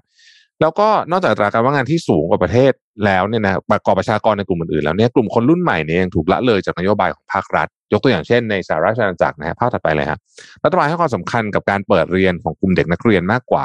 ขณะที่กลุ่มนักศึกษาในมหาวิทยาลัยนะครับหรือว่าแม้แต่อีเวนปริญญาโทแทนเนี่ยก็ยังต้องจ่ายค่าเทอมแพงแล้วก็ไม่ได้เปิดเรียนก็คือไปเรียนออนไลน์ก่อนนะครับเออเขา นักคนรุ่นใหม่เนี่ยรู้สึกว่านโยบายของรัฐเนี่ยกระทบกับชีวิตเขาเยอะมากๆเลย อันนี้เป็นเป็นประเด็นหนึ่ง อีกประเด็นหนึ่งที่น่าสนใจ อันนี้เมืองไทยก็มีก็คือ generational divide นะฮะภาพถัดไปนะฮะเป็นความเหลื่อมล้ำทางเศรษฐกิจระหว่างวัยนะครับปกติเนี่ยมันก็มีอยู่แล้วนะฮะความเหลื่อมล้ำทางเศรษฐกิจระหว่างวัยเนี่ยแต่โควิด -19 เนี่ยมันทำให้สถานการณ์เลวร้ายลงนะครับเฟดเปิดเผยว่าทรัพย์สินครัวเรือนที่มีขนาดแตกต่างกันในแต่ละช่วงวัยเนี่ยนะครับ มันน่าสนใจมากนะฮะ คือคนที่เป็นเบบี้บูมเมอร์เนี่ยถือครองทรัพย์สิน 21%ของประเทศนะครับ Gen X 35%นะครับ Millennial ถือครองแค่ 5%เท่านั้นเองนี่เป็นอีกสาเหตุหนึ่งที่อาจจะทำให้คนรุ่นใหม่เนี่ยมีความคิดทางการเมืองที่อาจจะผู้ใหญ่จะมองว่าสุดโต่งนิดนึงนะครับ เพราะเขาเกิดในยุคที่สภาพเศรษฐกิจเนี่ยเปลี่ยนแปลงเยอะมาก ความไม่พอใจเนี่ยยังสังเกตได้เวลาเราเห็นการเลือกตั้งนะครับ ยกตัวอย่างโจไบเดนเนี่ยชัดเจนนะ โจไบเดนเนี่ยได้คะแนนโหวตจากกลุ่มคนที่เป็นคนรุ่นใหม่เนี่ยอายุ 18-29 เนี่ย หกสิบเอ็ดเปอร์เซ็นเพราะว่าเขาสนับสนุนเรื่องนี้นะครับ ในขณะที่ที่อังกฤษเองเนี่ย ผลสรุปก็พบว่าคนรุ่นใหม่เนี่ยโหวตเลือกพรรคแรงงานมากกว่าพรรคอนุรักษ์นิยมนะต้องการการเปลี่ยนแปลงนั่นเองนะครับเอ่อมีอาจารย์ท่านหนึ่งเป็นอาจารย์รัฐศาสตร์อยู่ที่ UCL นะทอมเกรดี้เนี่ยบอกว่าโควิด -19 มันก็มีมาสักพักแล้วล่ะ แต่ว่าผู้เชี่ยวชาญไม่ได้เห็นการเปลี่ยนแปลงของแนวคิดทางการเมืองไปทางฝ่ายซ้ายมากนัก คนรุ่นใหม่เนี่ยไม่ได้เคลื่อนไหวทางการเมืองจากความต้องการความเห็นเห็นอกเห็นใจทางการเมือง เช่น นโยบายภาษีที่ไม่เป็นธรรม หรือการใช้จ่ายงบประมาณของรัฐบาล แต่พวกเขาเคลื่อนไหวจากความรู้สึกไม่มั่นคงทางเศรษฐกิจ และประเด็นทางสังคมต่างๆ เช่น ยาเสพติด ปัญหาสิ่งแวดล้อม แล้วก็สิทธิขั้นพื้นฐานนะครับ ผลสำรวจจาก Harvard Kennedy School of Politics นะฮะนี่คือโรงเรียนที่คุณทิมพิธาจบนะฮะพบว่าผู้ที่อยู่ระหว่างอายุระหว่าง 18ถึง29 ปีเนี่ยสนับสนุนให้รัฐบาลแก้ไขปัญหาด้านสิ่งแวดล้อมเพิ่มขึ้น ถึงจาก 26%ฮะเป็น 55%แล้วคนส่วนใหญ่เห็นด้วยว่ารัฐบาลควรใช้งบประมาณในการแก้ปัญหาความยากจน แต่กว่า 40%มองว่าการลดเพดานการจัดเก็บภาษีเป็นหนทางที่ทำให้ผู้คนลืมตาอ้าปากได้นะครับ ประเด็นเรื่องของระระบอบประชาธิปไตยอันนี้น่าสนใจ ขอขอเน้นนิดนึงก่อนจะดราม่าคือไม่ได้เป็นการปกครองแบบประชาธิปไตยทุกอย่างแต่การนำมาใช้จริง ๆนะครับเคมบริดจ์ก็ไปสำรวจนะฮะบอกว่าความศรัทธาต่อระบบประชาธิปไตยเช่นถ้าเขาไปสำรวจที่อังกฤษนี่ก็คือพูดถึงที่ประเทศอังกฤษนะฮะของคนรุ่นใหม่เนี่ยลดลงนะครับ ถ้าไปถามเนี่ยต้องบอกว่าเป็นเจนแรกที่ไม่พอใจกับระบอบประชาธิปไตยในช่วงอายุ 20-30 ปีที่ต่ำที่สุดนะครับ อีกอันหนึ่ง LSE บอกว่า อาจารย์ที่ LSE บอกว่าเขาไม่แปลกใจเลยที่คนเหล่านี้ไม่พอใจ โดยเฉพาะบางประเทศที่แม้จะมีผู้สูงอายุมากขึ้น แต่คนรุ่นใหม่ไม่สามารถผลักดันความเห็นต่างทางการเมืองได้ เนื่องจากผู้สูงอายุเอ่อมีมากกว่าพวกเขานะครับทำให้นักการเมืองไม่มีความจำเป็นต้องให้ความสำคัญกับคนรุ่นใหม่มากนะักเราจะเห็นหลาย ๆ เคสอย่างที่เอาเอาเคสใหญ่สุดที่เราเห็นคือ Brexit อันนี้ก็เป็นวิธีการอันหนึ่งนะครับ อย่างไรก็ตามเนี่ยปัจจัยสำคัญที่ทำให้เสียงคนรุ่นใหม่ถูกรับฟังจะขึ้นอยู่กับระบบการเมืองฟังอันนี้ดี ๆ เลย อย่างในเยอรมนีเนี่ยใช้ระบบแบ่งสรรปันส่วนคือไอ้บัตรเลือกตั้งอะนะครับ ซึ่งทำให้พรรคเล็กเนี่ยเป็นตัวแทนของคนรุ่นใหม่ในสภาได้ณขณะนี้รัฐธรรมนูญที่เราถูกแก้ประเด็นนี้สำคัญที่สุดเลย เพราะว่าถ้าเกิดว่าใช้ระบบแบบสองบัตรแบบที่ไอ้ที่เขาจะทำอยู่ตอนนี้เนี่ยนะมีโอกาสที่พรรคเล็กเนี่ยจะจะจะจะขึ้นมายากนะครับ เราไปดูความไม่พอใจของแต่ละเจเนอเรชันเนี่ย Financial Times ทำมาให้ดูนะฮะจะเห็นว่า ตอนนี้เนี่ย millennial เนี่ยต่ำที่สุดเลยนะครับ คือนี่คือความพึงพอใจในในระบบณตอนนี้นะฮะเพราะนั้นสิ่งที่เราจะเห็นต่อจากนี้คือหนึ่งเทรนด์หลัก ๆ คือการเคลื่อนไหวในระดับเล็ก ๆ นะครับ คือมันจะเป็นมีมีแคมมีแคมเปญมีการเคลื่อนไหวที่อยู่ในสเกลที่เป็นประเด็นในประเด็นที่เขาเขามองว่าเป็นเรื่องที่เขาเหมาะที่เขาให้ความสำคัญในเวลานั้นภาพถัดไปนะฮะ เราเราเรียกการเคลื่อนไหวแบบนี้ว่า single issue politics นะครับที่มีความเข้มข้นและสามารถเห็นผลภาพถัดไปครับ ในรูปธรรมได้มากกว่านะครับ เป็นการผลักดันเพื่อเข้าสู่สภาเพื่อออกกฎหมายเป็นเรื่องๆไปนะฮะซึ่งถือเป็นแนวทางที่เราอาจจะไม่ได้เห็นในการเมืองแบบดั้งเดิมเป็นต้นนะครับ สงสัยสไลด์ค้างขออภัยนะฮะอะไม่เป็นไรครับ ก็อันนี้เป็นเป็นข้อมูลจาก Financial Times นะครับ ครับ อะจบเรียบร้อยครับโอเคอะนนพาไปดูสภาที่เกาหลีบ้างอ่าได้ครับ เราเราดูสภาไทยแล้วไปดูสภาเกาหลีเขาทำงานอะไรกันบ้างนะครับ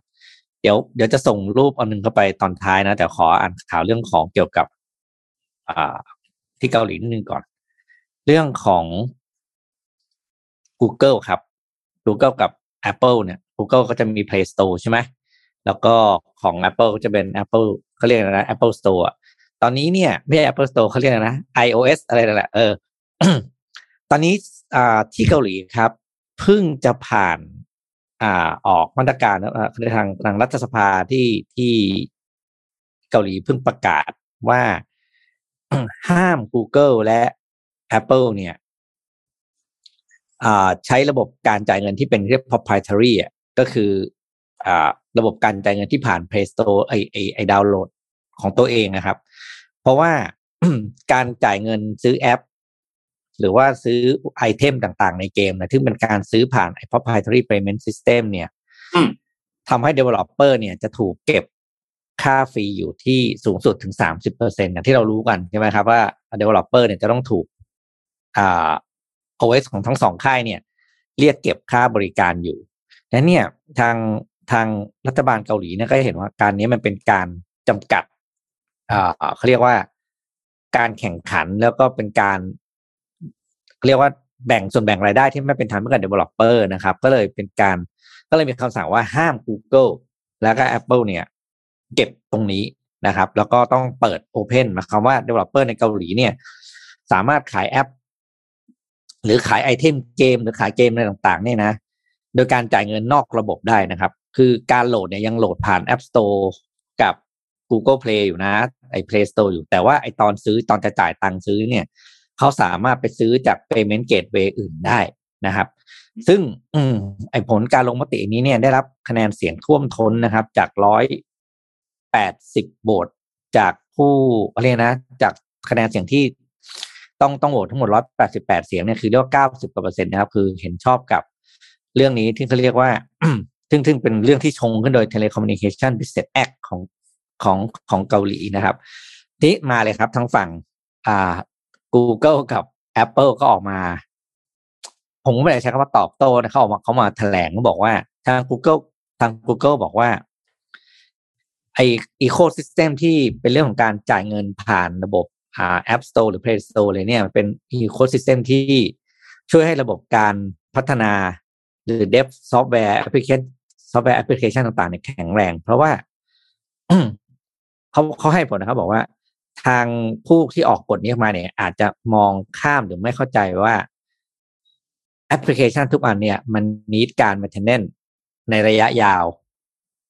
ซึ่งค่าใช้จ่ายในการ maintenance เนี่ย ไม่ได้น้อยกว่าค่าใช้จ่ายในการพัฒนาแอป เลย เพราะฉะนั้นเนี่ยมันถึงต้องมีการเรียกเก็บไปตรงนี้ขึ้นมานะครับ ส่วนฝั่ง Apple ก็ออกมาบอกว่า ไอมาตรการที่ออกมานี้เนี่ยจะเป็นจะส่งผลกระทบในระยะยาวกับ developer ของชาวเกาหลีอย่างน้อยที่ลงทะเบียนอยู่กับ Apple Store อย่างน้อยเนี่ยสี่แสนแปดหมื่นสองพันรายนะครับ ว่าพวกนี้เนี่ยจะจะไอมาตรการนี้ส่งผลกระทบกับ developer เหล่านี้อย่างแน่อย่างแน่นอนนะครับ รวมถึงมาลักอาอีกคนหนึ่งก็คือตัว Match Group นะครับ คือเจ้าของ Tinder เนี่ยก็ออกมาบอกว่า มาตรการอันนี้เนี่ยเป็นมาตรการที่ล้าหลังแล้วก็ไม่ทันโลกนะแล้วก็คิดว่า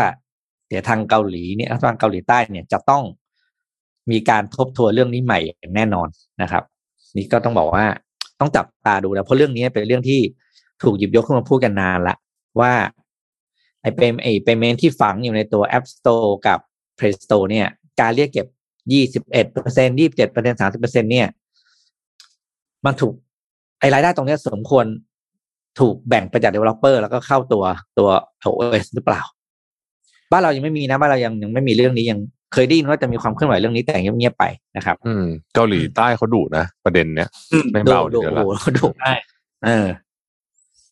อะอืมเชิญพูดถึนงนเกาหลีต่อเลยฮะเดี๋ยวเดี๋ยวอะเอาพี่พี่ก่อนนนะนท์ไปต่อนนท์นนท์ไปต่อนนท์ไปต่อนนท์ไปต่อเดี๋ยวพี่ยังไม่ได้ส่งรูปเข้าไป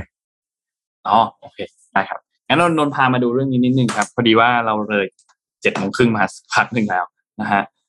ทุกวันพุธครับ เราเจ็ดโมงครึ่งของเราเนี่ยก็จะมี Money Mission by SCB ภารกิจรอบรู้เรื่องเงินทองนะครับ วันนี้น่าสนใจครับเดี๋ยวชวนพี่ๆคุยด้วย จะไม่ได้เป็นแบบว่าอืมมานั่งเล่าให้ฟังอย่างเดียวแล้วเป็นชวนคุยมากกว่าเอ่อวันนี้ท็อปิกเราน่ารักมากฮะไม่อยากให้รักสั่นคลอน เรื่องเงินทองต้องพูดคุยทำไมคู่รักต้องพูดคุยกัน เรื่องเงินทองครับคำว่าเรื่องเงินทองไม่เข้าใครออกใครเนี่ย ผมว่าเป็นประโยคที่ทุกคนน่าจะเคยได้ยินกันมาตลอด แล้วก็ใช้ได้กับทุกความสัมพันธ์เลย ไม่ว่าจะเป็นแบบในฐานะคู่รัก หรือว่าในฐานะครอบครัวในฐานะเพื่อนนะครับ ซึ่งต้องบอกว่าเรื่องปัญหาเงินเงินทองทองอันนี้เนี่ยมันส่งผลกระทบต่อความมั่นคงของความสัมพันธ์บ้างเหมือนกันนะครับไปเจอสถิติอันหนึ่งน่าสนใจมากครับ เป็นสถิติของ Policy Genius Couple and Money ในปี 2021 ครับเขาบอกว่า 64%ของคู่รักชาวสหรัฐเนี่ย กล่าวว่าการโกหกหรือการปิดบังเรื่องของเงินทองเนี่ยเป็นหนึ่งในสาเหตุที่ทำให้เกิดการเลิกรากันได้นะครับ และมีอีกลัสแตทหลายอันเลยเดี๋ยวค่อยๆเล่าให้ฟังนะเขาบอกว่า 41%ไม่รู้รายได้ของคู่ครองตัวเอง 42%ไม่รู้ว่าหนี้สินของคู่ครองตัวเองเป็นเท่าไหร่ 48%ไม่รู้ว่าคู่ครองลงทุนในอะไรบ้าง 49%ไม่รู้ว่าคู่ครองมีเงินเก็บสำหรับการเกษียณเท่าไหร่ และเก็บเงินอย่างไรบ้าง 53%ไม่รู้ว่าในหนึ่งเดือนอีกฝ่ายมี ค่าใช้จ่ายอะไรบ้าง 54%ไม่รู้เครดิตสกอร์ของอีกฝ่ายและ 20%ไม่รู้ข้อมูลอะไรเลยที่กล่าวมาก่อนหน้านี้ ไม่ว่าจะเป็นรายได้นี้สินการลงทุนเงินเกษียณรายจ่ายเครดิตสกอร์ไม่รู้อะไรเลยนะครับซึ่งต้องบอกว่าการปกปิดเรื่องนี้ต่อไปเนี่ยโอเค แต่ละคนมีเหตุผลในการปิดบังเรื่องของการเงินที่ต่างกันออกไป เช่น เรื่องของการตัดสินใจลงทุนที่พลาด หรือว่าปกปิดหนี้สินรายจ่าย เพราะว่าอาจจะอายหรือว่ารู้สึกไม่ปลอดภัยรู้สึกไม่สิเคียว นะครับ แล้วก็บางคนอาจจะคิดว่าการที่เขาไม่ได้เปิดเผยไม่ได้พูดเรื่องนี้เนี่ยก็ไม่ได้ไปทำร้ายใคร หรือว่าเป็นการหลีกเลี่ยงการทะเลาะด้วย แล้วก็ถ้าหากว่าหลีกเลี่ยงสิ่งเล็กน้อยอะไรแบบนี้ก็อาจจะโอเคดีหรือเปล่า แต่บางทีถ้าหากว่าเราหลีกเลี่ยงเรื่องพวกนี้ไปมากๆนะครับมันอาจจะเกิดหายนะที่ตามมาก็ได้ นักจิตบำบัดทางด้านการเงินหรือว่า financial therapist เนี่ยนะครับ คุณเอ็ดคมเนี่ยนะครับเขาบอกว่าผลกระทบทางอารมณ์ที่เกิดจากการ ปิดเนี่ยคือผู้คนมีแนวโน้มที่จะไม่ซื่อสัตย์กับเรื่องเงิน หรือว่าซ่อนเงินจากผู้ครองพูดง่ายๆคือยิ่งไม่คุยกัน ก็จะยิ่งปกปิด คนก็จะอาจจะยิ่งมีพฤติกรรมทางการเงินที่ไม่เหมาะมากยิ่งขึ้นนะครับ ซึ่งทั้งหมดนี้อาจจะนำไปสู่การทะเลาะกัน อาจจะนำไปสู่การเลิกรากันก็ได้ เพราะฉะนั้นถ้าอยากให้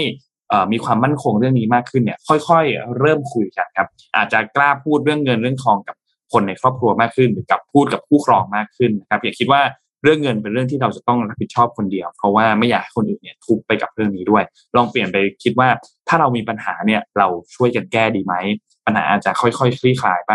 เร็วขึ้นง่ายมากยิ่งขึ้น อาจจะทำให้ครอบครัวมีความสุขกันมากขึ้นครับแต่ถ้าคุยกันแล้วเนี่ย เราจะพบว่าเราต้องมีความเห็นอกเห็นใจซึ่งกันและกันด้วย เพราะว่ามุมมองของเรามุมมองของเขาเนี่ยอาจจะไม่เหมือนกันหลังจากนั้นเราก็ค่อยมาลองวางแผนร่วมกันครับ ค่อย ๆกำหนดแผนค่าใช้จ่ายว่า ใครจะจ่ายอะไรในบ้านบ้าง แล้วนอกจากนี้เราควรวางแผนเผื่อกรณีฉุกเฉินด้วยพูดง่ายคือมีเงินออม เก็บไว้เป็นสำรองเผื่อฉุกเฉินบ้าง แล้วก็วางแผนเพื่ออนาคตไม่ว่าจะเตรียมเงินเพื่อลูก ซื้อบ้านซื้อรถรวมเงินเกษียณหรือว่าการลงทุนอะไรต่างๆนะครับ อาจจะพูดง่ายเล็กๆง่ายๆเก็บเงิน 10%ของทุกเดือนไว้ฝากออมทรัพย์ หรือว่าไปลงทุนในหุ้น เมื่อถึงเวลาที่จะต้องใช้เงินจริงๆเนี่ยเราจะได้มีเงินใช้นะครับ แล้วก็มาดูด้วยว่าพอวางแผนแล้วเนี่ย ผลตอนที่เราไปใช้จริงติดตามผลว่าเป็นยังไง อาจจะมีการปรับแผนบ้างนิดหน่อย แต่ละคู่ก็อาจจะมีการลองจัดตารางเวลาคุยกันเลยก็ได้ว่า เดือนนี้ทุกวันที่ห้าเราลองวางแผนเรื่องการเงินกันหน่อยดีไหมในเดือนนี้ว่าเดือนนี้เรามีอะไรที่ต้องใช้จ่ายบ้าง ถ้าหากว่าแก้ไขกันไม่ได้ก็ยังคิดไม่ออกว่าจะทำยังไงดี ทุกวันนี้เนี่ยมันมีระบบเรื่องของที่ปรึกษาทางด้านการเงิน ไปถามผู้เชี่ยวชาญทางด้านการเงิน เพื่อขอคำปรึกษาได้นะครับซึ่งประโยชน์ที่เราจะได้จากเรื่องนี้เนี่ยมัน เยอะมากอยู่แล้ว เรื่องของการวางแผนที่ทำให้ทุกอย่างมันโปร่งใสมากขึ้น ความเชื่อใจในกันและกันก็จะมีมากขึ้นด้วย ส่งผลให้ความสัมพันธ์มันก็ดียิ่งขึ้นด้วย วางแผนสำหรับอนาคตได้ ถ้าเราเจอวิกฤตเจอปัญหาอะไร เราก็มีเงินสำรองมีเงินฉุกเฉินอะไรที่แก้ไขได้นะครับมันมันมีอีกเคสซึ่งไม่รู้นนเมื่อกี้นนพูดไปยังเพิ่มเป็นสัญญาณเน็ตที่ไม่ค่อยดี เอ่อบางทีฝ่ายหนึ่งจากไปกระทันหันเนี่ยเฮ้ยหาไม่เจอนะว่าเงินอยู่ไหนกันบ้างใช่เพราะว่าไม่ได้เก็บไว้ ไว้ไว้แบบนั่นนะครับอามีประชาสัมพันธ์นิดหนึ่งนะครับสำหรับใครที่อยู่ใน Mission Club นะฮะมีกิจกรรมมาชวนผู้ชมทุกท่านนะครับ ร่วมตอบแบบสอบถามในการทำรีวิวรถ Honda Civic Generation 11 นะฮะผู้ที่ร่วมตอบเนี่ยจะได้รับสิทธิ์ส่วนลดในการซื้อของที่ Mission Club แล้วก็ลุ้น 198 Mystery Box จำนวน10รางวัลนะครับ สามารถไปตอบกันได้เลยนะฮะตั้งแต่วันนี้จนถึง 10 กันยานะครับ รายละเอียดอยู่ใน Mission Club เดี๋ยวทีมงานจะแปะลิงก์ไว้ให้นะครับ อะพี่ปิ๊กลุยต่อเลยฮะเห็นพี่ปิ๊กเตรียมมีข่าวอ่าเอาหลายคนน่าจะทันไปคุยเรื่องข่าวบันเทิงบ้างนะวันนี้นี่เยอะแหละหลายคนน่าจะจำอัลบั้มหนึ่งของเนวาน่าได้นะครับอะขอภาพปกแผ่นเสียงขึ้นมาอ๋ออันนี้เป็นข่าวใหญ่เลยเนาะใหญ่เลยอ่านะครับ อันนี้เป็นข่าวที่เป็นข้อเตือนใจด้วยนะ สมัยนี้ หลายคนคงจำอัลบั้ม Nevermind เป็นหนึ่งใน Nevermind นะครับ เป็นหนึ่งในอัลบั้มที่เรียกว่าเป็นตำนานนะของของวงการเพลงเพลงร็อกนะครับ ถามว่าทำไมถึงเอามาคุยเรื่องนี้ ต้องให้ดูเด็กผู้ชายที่เป็นหน้าปกนะน้องหนูน้อยคนนั้นนะครับเด็กผู้ชายคนนี้เนี่ยนะครับ ชื่อสเปนเซอร์เอลเดนนะครับเขาถูกเนี่ยรูปภาพของเขาตอนที่เขาเป็นเด็กน้อย baby คนนี้เนี่ย ถูกนำมาเข้านำมาขึ้นปกอัลบั้ม Nevermind ของวงเนอร์วานาในปี 1991 ขณะนั้น ซึ่งขณะนั้นเนี่ย ตัว คุณสเปนเซอร์เนี่ยเขามีอายุเพียงแค่สี่เดือนนะครับ แล้วก็ปัจจุบันนี้เนี่ยก็เป็นข่าวใหญ่โตเมื่อสุดสัปดาห์ที่ผ่านมาว่า ตัวเขาเองเนี่ยยื่นฟ้องนะครับบริษัทที่เอารูปเนี้ยไปทำเป็นปกเพลงปกปกแผ่นเสียงหรือปกเทปนั่นแหละนะครับอะผมเล่าย้อนให้ฟังนะครับ ว่าอัลบั้มเนวอร์มายของเนวาน่าเนี่ย ถูกขายไปทั่วโลกกว่า 25 ล้านก๊อปปี้นะครับ แล้วก็มี มีมือกีตาร์ชื่อดังที่เป็นไอคอนของหลาย ๆ ไอดอลของหลาย ๆ คนนะครับ ก็คือเคิร์ตโคเบนนะครับแต่ละคนก็ยังจดจำภาพหลาย ๆ ของเขาได้ acting หลาย ๆ อันนะครับ โดยสเปนเซอร์เนี่ยได้ยื่นฟ้องเรียกค่าเสียหายจากวงเนอร์วานานะครับด้วยข้อกล่าวหาว่าแสวงหาประโยชน์ทางเพศจากเด็กเพื่อการค้า หรือ ex หรือ sexual exploitation นะครับ โดยเรียกค่าเสียหายเป็นจำนวนเงินหนึ่งแสนห้าหมื่นเหรียญสหรัฐหรือประมาณสี่จุดเก้าล้านบาทนะครับ เพราะว่าภาพนี้ครับ เป็นภาพที่ถูกถ่ายแล้วมันมีภาพมันทำให้เห็นอวัยวะเพศของเด็กนะครับ ซึ่งขณะกำลังว่ายน้ำอยู่นะครับ แล้วก็ภาพนี้อย่างที่เห็นถ้าสูงมาเห็นว่าเด็กกำลังว่ายน้ำไปหา ไอ้เจ้าโทรบัตรหนึ่งดอลลาร์นะครับแล้วก็ในปกเทปนะครับ ทีนี้บอกว่าทำไมถึงน้องถึงขึ้นมาฟ้องร้องก็เพราะว่าตัวสเปนเซอร์บอกว่าคุณพ่อคุณแม่เขาที่เป็นคนถ่ายอ่าซึ่งเป็นเจ้าของภาพเนี่ย ไม่เคยเซ็นเอกสารมอบอำนาจให้ทางวงหรือใครก็ตามเอารูปนี้ไปทำปกอัลบั้มเพลงนะครับ แล้วก็ดังมีการให้ข้อมูลเพิ่มเติมว่าทางวงเนวาน่าเนี่ย อืมได้เคยให้สัญญาว่าจะใช้สติกเกอร์ปกปิดส่วนอวัยวะเพศนะครับ แต่ไม่ได้ทำนะครับ ตามที่เคยให้สัญญาไว้ โดยการฟ้องร้องเนี่ย การฟ้องร้องเนี่ยทำขึ้นที่แคลิฟอร์เนียนะครับ แล้วก็ เขาบอกว่าเป็นภาพนี้มันส่งผลกระทบทางจิตใจเขาอย่างมาก เพราะว่าเออเหมือนกับว่าทำให้คนทั้งโลกเนี่ย ถ้ารู้ว่าเขาคือเด็กในเด็กในปกภาพปกปกแผ่นเสียงอันนี้เนี่ยเขารู้สึกว่าทุกคนเนี่ยเคยเห็นอวัยวะเพศของเขามาแล้วนะครับทำให้เขารู้สึกว่าเป็นที่อับอายมากไม่ว่าจะไปที่ไหนก็ตามก็จะถูกล้อเรื่องนี้มาตลอดนะครับ อืมอะไรก็ตามเขาบอกว่าเขาพยายามพูดหลายครั้งแล้วนะครับ หรือแม้กระทั่งเคยให้สัมภาษณ์กับ นิตยสารไทม์ด้วยว่าเขาไม่ไม่ไม่ไม่รู้สึกไม่ไม่สบายใจแล้วก็ไม่มีความสุขเลยกับการที่ภาพอันนี้ถูกหยิบยกขึ้นมากล่าวถึงตลอดเวลาเพราะหนึ่งมันเป็นอัลบั้มที่ขายดีตลอดการแล้วก็จะมีการเหมือนกับถูกหยิบยกขึ้นมาพูดตลอดไม่ว่าจะเป็นครบห้าปีสิบปียี่สิบปีที่อัลบั้มนี้ครบกำหนดการออกมานะครับ โดยก็ทางผู้สื่อข่าวก็ไป สืบค้นข้อมูลต่อว่าไอ้ที่มาของภาพมันมาจากไหนนะครับ คือภาพนี้เป็นภาพที่ถ่ายเมื่อปี 2008นะแล้วก็โดยริกเอลเดนเนี่ยพ่อของเขาเนี่ย เปิดเผยว่ามีเพื่อนคนหนึ่งชื่อเป็นช่างภาพนะครับ เนี่ยมาขออ่าซื้อภาพเนี้ยสองร้อยมูลค่าสองร้อยเหรียญสหรัฐนะครับ เมื่อเมื่อประมาณปียี่สิบยี่สิบปีก่อนเนอะแล้วก็ภาพนั้นก็หายไป คือให้เงินสองร้อยสองร้อยเหรียญแล้วก็เอาภาพนั้นไป แล้วก็ มันดีคืนดีก็ภาพนี้ก็ไปโผล่เป็นปก เทปอยู่ในอ่าตามร้านแผ่นเสียงทั่วไปนะครับ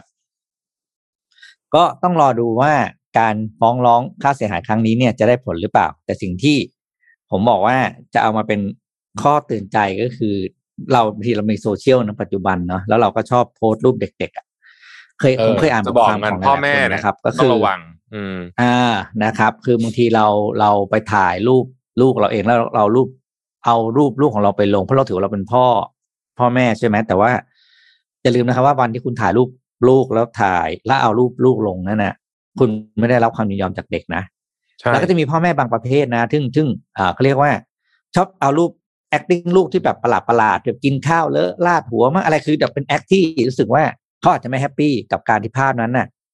ถูกเปิดเผยออกไปสู่สาธารณะ อืมนะครับ แล้วก็ นั่นแหละ สุดท้ายเนี่ยก็ต้องถือว่าแม้เขาจะเป็นเด็กน้อยในวัยที่เขายังไม่รู้เรื่อง แต่เขาก็คือวันหนึ่งเขาจะโตขึ้นมาเป็นผู้ใหญ่ แล้วรู้ว่าเออภาพนั้นเขาอาจจะไม่มีความสุขก็ได้ที่ภาพนั้นนะออกไปในในอะไรนะ ในในสาธารณะนะครับถูกดังต้นั้องนก็เป็นเครื่องเตือนใจละกันว่าจะโพสต์อะไรแม้ว่าแม้ว่าจะเป็นลูกหลานเราเองเราก็ต้องระวังถูกต้องอืมเอ่อดูตัวเลขฟ้องร้อยไปเนาะไม่รู้อืมอืม อ่าเป็นตัวเลขกันครับ ดูตัวเลขกันหน่อยครับ เอ่อเอาอันที่เป็นแดชบอร์ดขึ้นมาก่อนนะครับ วันนี้วันที่หนึ่งครับอืมพบเชื้อรายใหม่เนี่ยหนึ่งหมื่นสี่พันแปดร้อยสองคนนะครับ ตรวจเชื้อเฉลี่ยสะสมลดลงอีกครับ เหลือสี่หมื่นเจ็ดพันสี่ร้อยแปดสิบห้าครับ ลดลงเอาแต่ว่าลดลงเฉลี่ยเจ็ดวันเนี่ยลดลงแค่หลักร้อยนะครับ แต่ว่าก็ลดลงอีกนะครับ เป็นผู้ติด ATK เนี่ยหนึ่งหมื่นแปดพันแปดสิบนะ เอ้ยหนึ่งหนึ่งพันแปดร้อยแปดสิบนะครับ ก็รวมๆแล้ววันนี้มีติดเชื้อใหม่มาประมาณเกือบเกือบหนึ่งหมื่นเจ็ดพันราย ถ้ารวม ATK ด้วยนะครับ เสียชีวิตเนี่ยสองร้อยห้าสิบสองคนนะครับ ขอแสดงความเสียใจกับญาติและผู้เกี่ยวข้องด้วยนะครับ รักษาหายมาหนึ่งหมื่นแปดพันเก้าร้อยเก้าสิบหกนะครับ ขอเทียบภาพให้ดูกับกราฟิกอันใหม่ของศูนย์โควิดเลยครับ อีกภาพหนึ่งครับ อันนี้ภาพกรุงเทพเออเขาเปลี่ยนข้างใช่ไหมเนี่ย เขาเปลี่ยนข้าง เปลี่ยนไหมหายอะป่วยตัวเลขหายป่วยเนี่ยหมื่นแปดเก้าร้อยเก้าสิบหกเนี่ยเอามาอยู่ข้างซ้ายแทน ติดเชื้อเพิ่มไปอยู่ด้านขวาแทนตัวเลขผู้เสียชีวิต อันอันอื่นๆเนี่ยอยู่ที่เดิมเปลี่ยนฝั่งของตัวเลขการติดเชื้อตัวเลขผู้ป่วยสะสม กับฝั่งของตัวเลขหายป่วยเนี่ย สลับด้านกันไม่รู้ว่ามีเป็นเป็นเป็นเป็นแท็กติกอะไรหรือเปล่านะ ไม่รู้เหมือนกันนะ แต่ว่าขึ้นเดือนใหม่ก็เลยเปลี่ยนเปลี่ยนด้านพอดี อาจจะต้อนรับฉลอง คลายล็อกดาวน์หรือเปล่าครับ ไม่แน่ใจใช่เพราะว่าคนปกติจะอ่านจากซ้ายบนก่อนใช่เพราะจะเห็นตัวเลขหายป่วยก่อน อืมอ๋อจิตวิทยาให้คนออกมาใช้ชีวิตเปล่า อืมอืมอ่าเราเราเราอืมเราอยู่ประเทศนี้อย่าไปสงสัยอะไรเยอะครับพูดจริงไม่ไม่ไม่แล้วไปดูแดชบอร์ดครับไปดูแดชบอร์ดของกรุงเทพมหานครภาพหนึ่งครับ เราตรวจลดลงอีกครับ เหลือ 4,070 นะครับ เฉลี่ย 7 วัน นะครับแล้วก็จำนวนผู้ติดเชื้อรายใหม่อยู่ที่ 3,734 ก็ยังคง 90กว่าเปอร์เซ็นต์นะครับสำหรับ positive เอ่อ positivity rate นะครับในกรุงเทพมหานครเท่านั้นเนี่ยนะครับระมัดระวังตัวกันด้วยครับสำหรับวันนี้ถ้าใครที่จะออกนอกไปบ้านที่ไหนเนาะเพราะว่าเป็นวันที่ทุกคนผมคิดว่าน่าจะน่าจะเอาเอาผมเอาไปว่าตลอดสุดสัปดาห์เนี้ยตั้งแต่วันที่หนึ่งถึงวันที่ห้าเนี่ยผมว่าทุกร้านต้องมีความคึกคัก หนาแน่นนะคือผมว่าดีนะที่ทุกคนออกไปช่วยกันใช้จ่ายอะไรเงี้ยเศรษฐกิจจะได้เดินหน้า แต่ก็ต้องระวังตัวกันด้วย ครับนก็นต้องท์พาฝากมาผู้ประกอบการเนอะอืมครับใช่ต้องฝากฝากผู้ประกอบการก็เอาใจช่วยครับ เอาใจช่วยทุกคนที่ได้กลับมาเปิดร้านอีกครั้งหนึ่งในวันนี้สามารถกินนั่งกินทานในร้านได้นะครับ แม้ว่าจะยังไม่ได้เต็ม capacity แต่ว่าก็น่าจะเป็นข่าวดีสำหรับทุกๆท่านนะครับพาไปดูอีกเรื่องหนึ่งครับ เกี่ยวกับพาราลิมปิกครับ ตอนนี้เนี่ยกีฬาพาราลิมปิกไทยเราเองก็มีได้ทั้งเหรียญทอง เหรียญเงิน เหรียญทองแดงมาบ้างแล้วนะครับ ก็เอาใจช่วยนักกีฬาตอนนี้มากๆนะครับเมื่อวานนี้เนี่ยมีเหตุการณ์อันหนึงเกิดขึ้นครับ ที่อาคารรัฐสภานะครับคุณปัญญาช่วยเกตนะครับสสแบบบัญชีรายชื่อนะครับ เขาบอกว่าเเรื่องของนักกีฬาพาราลิมปิกตอนนี้เนี่ยคืออยากให้มีการเรียกร้องเรื่องกองทุนอุดหนุนนักกีฬาพาราลิมปิกนะครับ อยากให้ส่งเสริมเรื่องนี้ แล้วก็ควรให้เงินอุดหนุนเนี่ยเท่าเทียมกับนักกีฬาปกตินะครับ ตอนนี้ไม่แน่ใจเรื่องของข้อมูลว่านักกีฬาที่ไปแข่งพาราลิมปิกมาถ้าหากได้เหรียญได้อะไรเนี่ยได้เงินอัดฉีดเท่ากับนักกีฬาโอลิมปิกที่ไปแข่งมาก่อนหน้านี้หรือเปล่านะครับ เพราะว่าก็ทำชื่อเสียงให้ประเทศเหมือนกัน ควรที่จะได้เงินเท่าเทียมกัน ได้เงินอุดหนุนสวัสดิการเท่าเทียมกันกับนักกีฬาปกติที่ไปแข่งขันกีฬาโอลิมปิกทั่วไปเนี่ยครับ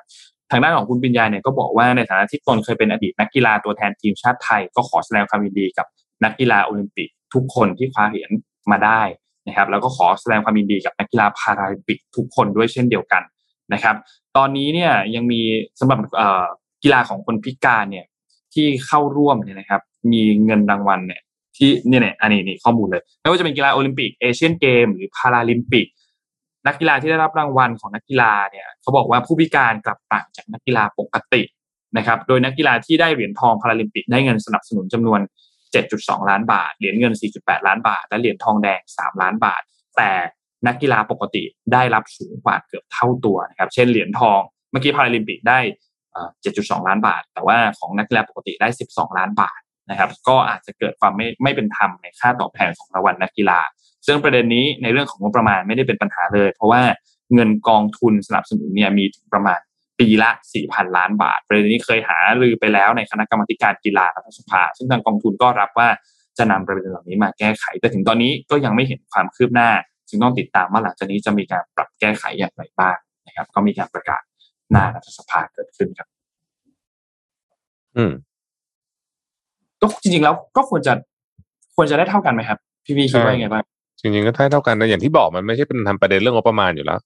งบประมาณในในตรงนี้มันมีเอ่อเหลือเหลือเฟือครับชวนคุยเรื่อง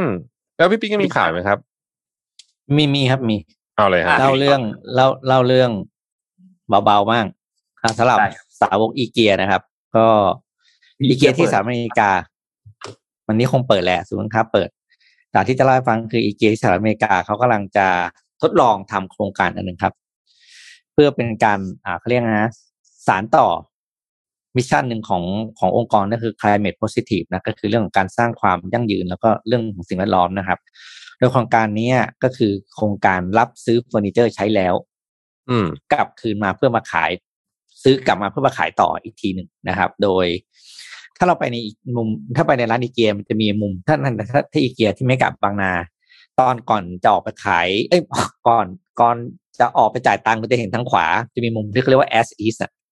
ไม่รู้ว่ามีใครเคยสังเกตป่ะมันเป็นมุมที่เป็นอ่าเหมือนกับเฟอร์นิเจอร์ที่เป็นตัวโชว์บ้างนะครับ เป็นอ่าเฟอร์นิเจอร์ที่มีตำหนิบ้างนะครับ ก็ น็อตไม่ครบบ้างอะไรบ้างอย่างเงี้ยนะมุมมุมนั้นเขาจะเป็นมุม as is นะครับ ก็คือขายตามสภาพนั่นเองนะครับ ในสหรัฐอเมริกาเนี่ยกำลังจะเริ่มใช้โปรเจกต์ตัวนี้นะ ก็คือรับซื้อเฟอร์นิเจอร์ใช้แล้วจากสมาชิกที่เป็นสมาชิกอีเกีย member อีเกีย Family ของเขาอะนะครับ แล้วก็รับแล้วก็เอามาขายต่อ โดยโครงการนี้เริ่มไปแล้วในหลาย ๆ ประเทศทั้งที่อังกฤษนะครับ แล้วก็ในยุโรป แล้วก็กำลังจะเริ่มที่เพนซิลเวเนียเป็นแห่งแรกในสหรัฐอเมริกา นะแล้วก็จะขยายไปทั่วประเทศนะครับ โดยราคาเนี่ยจะเป็นราคาที่ต้องบอกแล้วก็คือตามสภาพ คือซื้อกลับมายังไง ก็อาจจะผมไม่แน่ใจอาจจะบวกลบนิดหน่อยนะเพราะเขาไม่ได้ให้รายละเอียดไว้แต่ว่าเป็นอีกทางเลือกหนึ่งที่สำหรับคนที่ต้องการมองหาเฟอร์นิเจอร์นะครับ แล้วก็ไม่ต้องการซื้อของใหม่ แล้วก็ได้ของในดีไซน์ที่คุณอยากจะใช้ตามสภาพที่คุณต้องการ แล้วยังเป็นการช่วยลดการผลิตใหม่ ของเฟอร์นิเจอร์ที่มันอาจจะมากเกินความจำเป็นก็ได้นะครับ เพราะว่านี่ดีนะน่าน่าทำเพราะว่ามันช่วยเราเออก็บางทีเราก็ไม่ได้อยากได้ของใหม่นะเราซื้อไปแค่ไปแต่งห้องไปอะไรอย่างเงี้ยแล้วก็ไม่ได้ใช้มันประจำอะ อืมรอดูว่าสุดท้ายโครงการนี้จะมาที่ไทยหรือเปล่านะครับ แต่ของแอสซิสที่ไทยเนี่ยผมเข้าใจเองนะว่า อาจจะเป็นของที่แบบว่าอ่าบุบหักอะไรอย่างที่บอกนิดๆหน่อยๆนิดๆหน่อยๆแล้วยังใช้งานได้อะไรอย่างเงี้ยนะครับ แต่ว่าถ้ามาถึงบ้านเราได้ไอ้เรื่องแอสซิสเนี่ยก็ดีเหมือนกัน อะไปต่อ ไปดูคดีของอดีตผู้กำกับโจ้ดีไหมครับเออเป็นยังไงบ้างแม้เมื่อกี้มีคนคอมเมนต์คนหนึ่งผมชอบมากเลยว่า นี่ถ้าคดีผู้กำกับโจ้มาช้ากว่านี้สักอาทิตย์หนึ่งเนี่ยจะกลบข่าวที่ปลายเลยเนี่ยใช่ครับเออนี่มันแต่ว่าอย่างไรก็คดีก็อ่าเริ่มเริ่มเริ่มซาไปอัปเดตล่าสุดเนี่ยคดีนี้เนี่ยนะครับตำรวจได้มีการเผยผลชนสูตรออกมา นะครับ ก็บอกว่าผลชนสูตรที่ที่ได้รับมาเนี่ยพบว่าทางด้านของเอ่อผู้เสียชีวิตเนี่ยนะครับ ขาดอากาศหายใจ อืมนะครับไม่ไม่อันนี้เป็นเป็นการผลชนสูตรล่าสุดแล้วเนี่ยนะครับ ก็ทำให้ไม่รู้ว่าจะมีผลต่อรูปคดีมากน้อยแค่ไหนนะครับ เรื่องนี้ต้องติดตามต่อไปอีกทีหนึ่งว่าจะมีผลมากน้อยแค่ไหน แล้วก็ทางด้านของรองเจรตำรวจแห่งชาติเนี่ยได้มีการออกมาบอกว่าก็ให้ไล่ออกจากราชการอดีตนะครับ แล้วก็ทั้งตัวผู้กำกับโจอดีตผู้กำกับโจเอง แล้วก็พวกคนอื่นๆนะครับ เรื่องของข้อหาเนี่ยจากการเข้าสอบปากคำเนี่ยทั้งทั้งหมดเนี่ยนะครับปฏิเสธปฏิเสธข้อกล่าวหานะครับทางด้านของผู้สื่อข่าวเนี่ยได้รับการรายงานว่าผู้จัดการเรือนจำเนี่ยไม่อนุญาตให้คณะกรรมการทั้งหมดเนี่ยเข้าไปสอบปากคำอดีตผู้กำกับโจ้กับพวกภายในแดนคุมขัง โดยแจ้งว่าเป็นไปตามมาตรการการควบคุมโควิด โดยอำนวยความสะดวกให้ทำการแจ้งข้อกล่าวหา และสอบสวนปากคำ ในบริเวณห้องพบทนายของห้องพบทนายความของเรือนจำใช้วิธีการพูดคุยกับอดีตผู้กำกับโจ้ผ่านทางระบบ video conference แทนการพบตัวนะครับ ส่วนผู้สื่อข่าวเนี่ยทั้งหมดเนี่ยถูกกันไม่ให้เข้าตั้งแต่ประตูเรือนจำด้านนอกแล้วนะครับ ซึ่งอยู่ห่างออกไปจนไม่สามารถสังเกตการการทำงานของเจ้าหน้าที่ได้เลยนะครับ ทางด้านของอดีตผู้กำกับโจ้และก็พวกเนี่ยนะครับ ได้ปฏิเสธตลอดข้อกล่าวหาและยังไม่ขอแจ้งรายละเอียดในการปฏิเสธณขณะนี้ เพื่อรอพบทนายความก่อน แล้วจึงจะให้ความเพิ่มเติมในภายหลังนะครับ นอกจากนี้ครับทางด้านของผู้การกองปราบเนี่ยนะครับ ก็มีการชี้แจงครับ บอกว่าเอ่อทั้งคดีนี้ทั้งเจ็ดคนเนี่ยนะครับ เรื่องของการขยายผลเส้นทางการเงินของอดีตผู้กำกับโจ้โดยเฉพาะการครอบครองรถยนต์หรูกว่า 300 คัน ขณะนี้เนี่ยมอบหมายให้ทางด้านกองบังคับการ ปราบปรามการกระทำผิดเกี่ยวกับการอาชญากรรมทางเศรษฐกิจหรือว่าปอสนะครับเป็นผู้รับผิดชอบในการตรวจสอบทั้งหมด เบื้องต้นที่อดีตผู้กำกับโจ้เป็นผู้แจ้งจับรถกับกรมศุลกากรกว่า300 คันเนี่ยไม่ได้ชี้ชัดว่าเป็นเรื่องผิดปกติ แต่ปอสต้องสอบสวนอย่างละเอียดว่าข้อมูลที่มีการเผยแพร่เนี่ยจริงหรือไม่นะครับ รวมถึงผู้นำเข้ารถหรูจะรู้เห็นเป็นใจกับอดีตผู้กำกับโจ้หรือเปล่าอยู่ในระหว่างการตรวจสอบแต่ยอมรับว่าข้อมูลต่างๆ ที่แจ้งมาตำรวจและเผยแพร่ สื่อออนไลน์ส่วนใหญ่เป็นข้อมูลเก่า และไม่มีตัวตนสำหรับผู้แจ้งแล้ว แต่ตำรวจจะตรวจสอบข้อมูลทุกอย่างที่ประชาชนแจ้งบอกแสมารวมทั้งส่วนที่สังคมมองว่าตำรวจมีการช่วยเหลือกัน หรือไม่นั้นก็มองได้ แต่กองปราบยืนยันจะดำเนินการตามพยานหลักฐานและให้ความเป็นธรรมกับทุกๆคนนะครับแล้วก็มีกระแสข่าวอันหนึงที่บอกว่าอดีตผู้กับโจ้ป่วยเป็นโรค ไบโพล่าอันนี้ขึ้นอยู่กับหลักฐานว่าเป็นก่อนหรือหลังมีการรักษาตัวหรือไม่อยู่ในระหว่างการรวบรวมพยานหลักฐาน และไม่มองข้ามในประเด็นไหนก็ตามนะครับแหม่คดียังแต่เป็นพูดเรื่องนี้พูดเรื่องนี้ต้องขอพูดถึงวันนั้นหน่อยเดี๋ยวแต่ว่าเดี๋ยวว่าตอนแรกว่าจะคุยในสนทนาหาธรรมแต่คุยอีกนิดนึงก็ได้ครับวันแถลงข่าวอะ อืมคือเอาง่ายๆเลยผมถามแบบคำถามมาตรฐานมากเลยว่า ผู้ต้องหาคนอื่นเนี่ยเขาได้ทำแบบนี้ไหมอืมใช่ป่ะอืม โอ้แล้วก็ต้องขออนุญาตจริงๆนะครับ ด้วยความเคารพเลยนะ ตอนที่ท่านผอบอตรเรียกเรียกพุ่มกับโจ้อะเรียกชื่อ เออแหมมองในใจเป็นกลางนะ ก็อืมดูเกรงใจเนาะเวลาเรียกอะไม่ไม่ไม่ดูดูเหมือนอย่างนี้ ดูเหมือนคุยกับอืมลูกหลานนะอืม อืมใช่ไหมผมรู้สึกรู้สึกไหมหรือผมคิดเองอืมคนเดียว ผมรู้สึกอย่างนั้นนะเหมือนคุยกับลูกหลานนะใช่ แล้วก็ประเด็นที่มีแล้วประเด็นที่ผมไม่แน่ใจว่าตั้งใจ เอ่อตั้งใจเบี่ยงเบนประเด็นหรือเปล่าการที่นำตำรวจผู้หญิงท่านหนึ่งมาคุกเข่าแล้วก็ถือโทรศัพท์ คือรูปนี้เป็นรูปที่แย่มากนะสำหรับผมรู้สึกว่าแบบหนึ่งใช่เซ็กซิสสองคุณด้อย อันนี้แหละด้อยค่าของคือ ไม่เห็นความเป็นมนุษย์คุณคุณต้องเอาคนมาคุกเข่าด้วยถามถามจริง คุณทำไม่เป็นขอเหรด้วยอความด้วยความเคารพเลยนะครับอืมท่านถือมาท่านถือเองไม่ได้เหรอไม่ได้เหรอเออ ถือเองไม่ได้หรือไงอืม ถ้าเป็นผมตรงนั้นแล้วมีคนมาทำแบบนี้นะต่อให้ผมเป็น ผมจะบอกว่าให้ยไปผมถือเอง อืม ผมขอพูดอีกใช่ครั้งหนึ่งนะครับ ภาพนี้เป็นภาพที่อยากให้ทุกคนดูนะ ผมไม่ได้ชื่นชมประเทศอเมริกา แล้วก็เป็นประเทศนั้นนู่นนี่แต่ว่ามันมีอยู่ตอนหนึ่งโจไบเดนโจไบเดนเจ็ดสิบเท่าไหร่แล้วคุณเจ็ดสิบแปดสิบเก้าไหมเออจะไปไปแกอะก็ไปอะแกก็เหนื่อยไอ้นี่เหมือนกันนะเอ่อก็ก็เดินอายุเยอะลำบากนิดหน่อยนะอืมลงมาจากเครื่องบินเอ้ยไม่ใช่มาจากเฮลิคอปเตอร์ Marine One ลงปุ๊บอืมเอ่อแล้วฝนมันตก อ่าแล้วลื่นมั้งนี่อืมนาวิกโยธินไม่ใช่อันนั้นอีกทีหนึ่งนะขึ้นอ๋อ Air Force อันนี้ลงมาจาก Marine One ลงจากเฮลิคอปเตอร์ปุ๊บนาวิกโยธินก็ถือถือร่มให้ไหมคือล่มอืมเป็นเมืองไทยนี่ต้องโห ถือไปส่งใช่ป่ะนี่ไม่นะฮะอืมส่งร่มให้กลางเอง อืมกลางเอง อืมกลางเอง อืมแล้วตอนเดินขึ้น Air Force One นะแกล้มสามรอบนะจำได้อืมล้มลุกสามรอบไม่มีใครขึ้นไปช่วยนะ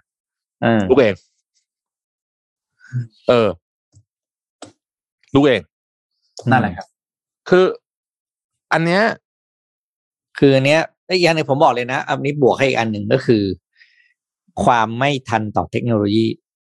ของเออถูกทั้งหน่วยอัทั้งเป็หน่วยประเด็งาน ทั้งหน่วยงานนะครับ ไม่ใช่ถ้าตัวท่านท่านท่านท่านพลตำรวจเอกสุวัสด์ท่านเดียวนะอืมเรื่องแบบนี้กรมตำรวจทั้งกรมทั้งทั้งอะไรเขาเรียก กองบังคับการตำรวจใช่ไหมเฮ้ยใช่ทำไม่เป็นเหรอ ไม่มีคนทำเป็นแล้วคุณไม่ได้แถลงด่วนแบบตั้งโต๊ะเดี๋ยวนี้นะคุณจัดแถลงคุณนัดล่วงหน้าสามทุ่มคุณประกาศตั้งแต่เที่ยงวันมั้งอืมเริ่มเฮ้ยใช้คุณมีเวลาเก้าชั่วโมงนะ แล้วคุณทำไม่ได้เหรอเรื่องแค่นี้เฮ้ยนี่คุณไม่ไหวมากเลยนะ การเชื่อมโทรศัพท์เข้ามากับระบบแถลงข่าวเนี่ยมันมันมันทำได้อะมันง่ายมากอะ คุณเอาเออต่อให้คุณเอาไอ้ลำโพงบลูทูธสปีกเกอร์อันหนึ่งมาวางก็ยังได้อะใช่ไอ้อย่างนั้นก็ยังยังได้ อืม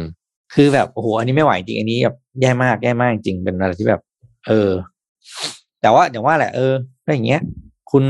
คุณตำรวจผู้หญิงก็ต้องทำตามหน้าที่ใช่ไหมไม่ใช่ตามหไม่น้าผมที่ผมไม่ทำตว่าคำคุณสั่งตำรวจผู้หญิไม่งใช่นะไม่ใช่ผมนะเออใช่คือคือไม่ใช่หน้าที่นะคือทำตามคำสั่ง อืมไม่ไหวนี่แย่จริงเออเอออันนี้อันอันเนี้ยประเด็นที่ผมรู้สึกว่าโอ้โหแบบหนัก อันนี้หนัก แล้วก็แล้วก็เนี่ย ข้างหลังแล้วคุกป้ายข้างหลังอะคุกแถลงข่าวคดีพุ่มขับโจ้คือแบบเออเป็นเหมือนแบบเหมือนเหมือนคล้ายๆกับแบบปาร์ตี้วันเกิดเอ่อเพื่อนไหนนึกออกว่าเออผมรู้สึกแบบเฮ้ยมันก็จะใช้ชื่อจริงก็ใช้ชื่อจริงไปอืมอ่า เออตำชื่ออะไรก็ว่ากันไปไหมอืมเออผมผมอันนี้ผมก็งงว่าแบบเอ๊ะจะอะไรมันจะ informal อะไรกันขนาดนั้น อืมไม่ต้องพูดถึงเนื้อหาการแถลงนะที่แบบโอ้โหอ่าช่างมันเถอะเรื่องนั้นก็ โอ้ยถ้าอ่านในทวิตเตอร์นี่มันมากแบบว่าถึงขั้นมีการโค้ดคำพูดแบบเจาะเอาทีละประโยคเลยนะ เช่นบอกว่า ให้อดีตผู้กำกับโจ้พูดดีๆนะลองจะเป็นผลกับลูกคดี เฮ้ย เดี๋ยวนะ คุณกำลังบอกพูดในความผิดให้พูดดีๆเพื่อจะมีผลเกี่ยวกับรูปคดีให้ยตกลงยังไงวะเนี่ยคือคือตายตายต้ตาอยงมองมองเรื่องนี้อย่างนี้ มองว่าตอนแรกที่บอกอืมที่ที่บอกว่า โอเค เอ่ออดีตผู้กำกับโจมีทนายอยู่ด้วยไหมมีคนที่ไว้ใจอยู่ด้วยไหมเอ่อ คำพูดอันนี้อาจจะมีผลเรื่องของคดีอะไรนะจริงแล้วอันเนี้ยเป็นเรื่องที่ถูกต้องนะหมายถึงว่าอืมบอกได้บอกได้พูดได้อะก็เหมือนกับเพราะมันก็เวลาเขาบอกไงว่า you have the right to remain silent ช่ป่ะเอออ่าเออมันก็เป็นสิทธิ์เป็นสิทธิ์ของ whatever you say will be used in court อะไรว่าไปนั่นนะอ่าเป็นสิทธิ์เราเห็นผู้ต้องนะหาแต่ทีนี้เรากำลังพูดถึงว่าแล้วกับผู้ต้องหาคนอื่น ๆ เนี่ย ได้รับสิทธิ์ที่เป็นธรรมแบบนี้ เช่นเดียวกันหรือเปล่ายกตัวอย่างเช่นอืมไออย่างคดีของผู้กำกับโจ้เนี่ย คนที่เป็นผู้ต้องหาที่เสียชีวิตสุดท้ายเสียชีวิตไปผมชนสูตรออกมาว่าขาดอากาศเนี่ย ได้รับสิทธิ์แบบนี้แบบเดียวกันหรือเปล่า มีสิทธิ์ที่ได้ปรึกษาทนายได้ปรึกษาคนที่เอ่อไว้ใจด้วยหรือเปล่าเอ่อได้รับสิทธิ์พวกนั้นในการแถลงข่าวไหมเอออ่าได้แถลงข่าวไหมได้ใช่คือเราเราไม่ได้พูดถึงว่าเอ่อท่านทำถูกหรือทำไม่ถูกนะแต่ว่าทุกคนได้สิทธิ์เท่ากัน แบบที่ควรจะได้รับตามปกติของการดำเนินคดีปกติหรือเปล่าเนี่ยเนี่ยเนี่ยคือคำถามที่ ควรจะต้องถูกตั้งกลับขึ้นไป อืมนี่เขาเรียกนี่เป็นเป็นเป็นตัวอย่างของคำว่าสองมาตรฐาน ที่ชัดเจนนะคำถามเยอะต้องประเทศไทยอะ อืม อืม ประเทศที่เต็มไปด้วยสงคำสัยถาเยมอะครับแต่สงสัยเยอะอืม เออ นี่อืมมีใครเห็นอะไรข้างหลังผมปะอะไร โฆษณาหน่อยนี่ มือถือ ชอบมากเลยอะเล่นอยู่ตอนนี้อ๋อผมเล่นอยู่นะเนี่ยอืมม เออ นะ ใครใครอยากจะไปลองเล่นนะครับ ไปที่ที่ เอ้ยวันนี้ไปดูได้แล้ว เออ นี่จะบอกว่าอ๋อไปดูที่ร้านได้แล้วนะครับซัมซุงนะฮะเฮ้ยดีมาก ขอบอกคุณจะเหรอชอบมาก ผมใช้ คือตอนเนี้ย ผมใช้แทนแท็บเล็ตอยู่อืมใช้งานประมาณนั้นได้เลย ชอบอะ ชอบชอบชอบมดีฮะครับ น่าสนใจน่าสนใจเขาเขาทำดีขึ้นเรื่อยๆนะหลังจากนี้ไอไอโฟนตั้งแต่รุ่นแรกๆมาที่เป็นแบบเอออัพได้อะ ดีขึ้นเรื่อยอืมๆเจ๋งๆเจ๋งๆเทคโนเอโลอยีเดี๋ยวทีมงานจะสุ่มแจกเออเหมือนเดิมนะครับ คู่นี้เนาะเหมือนเดิมนะทีมงานนะสิบรางวัลนะครับ คนแชร์นี่เมื่อวานเราก็แจกคนแชร์ใช่ไหมเออแจกคนแชร์เฮ้ยแจกอะไรแจกซัมซุงเหรอไม่ใช่แจกซัมซุงแหมคนเกินไป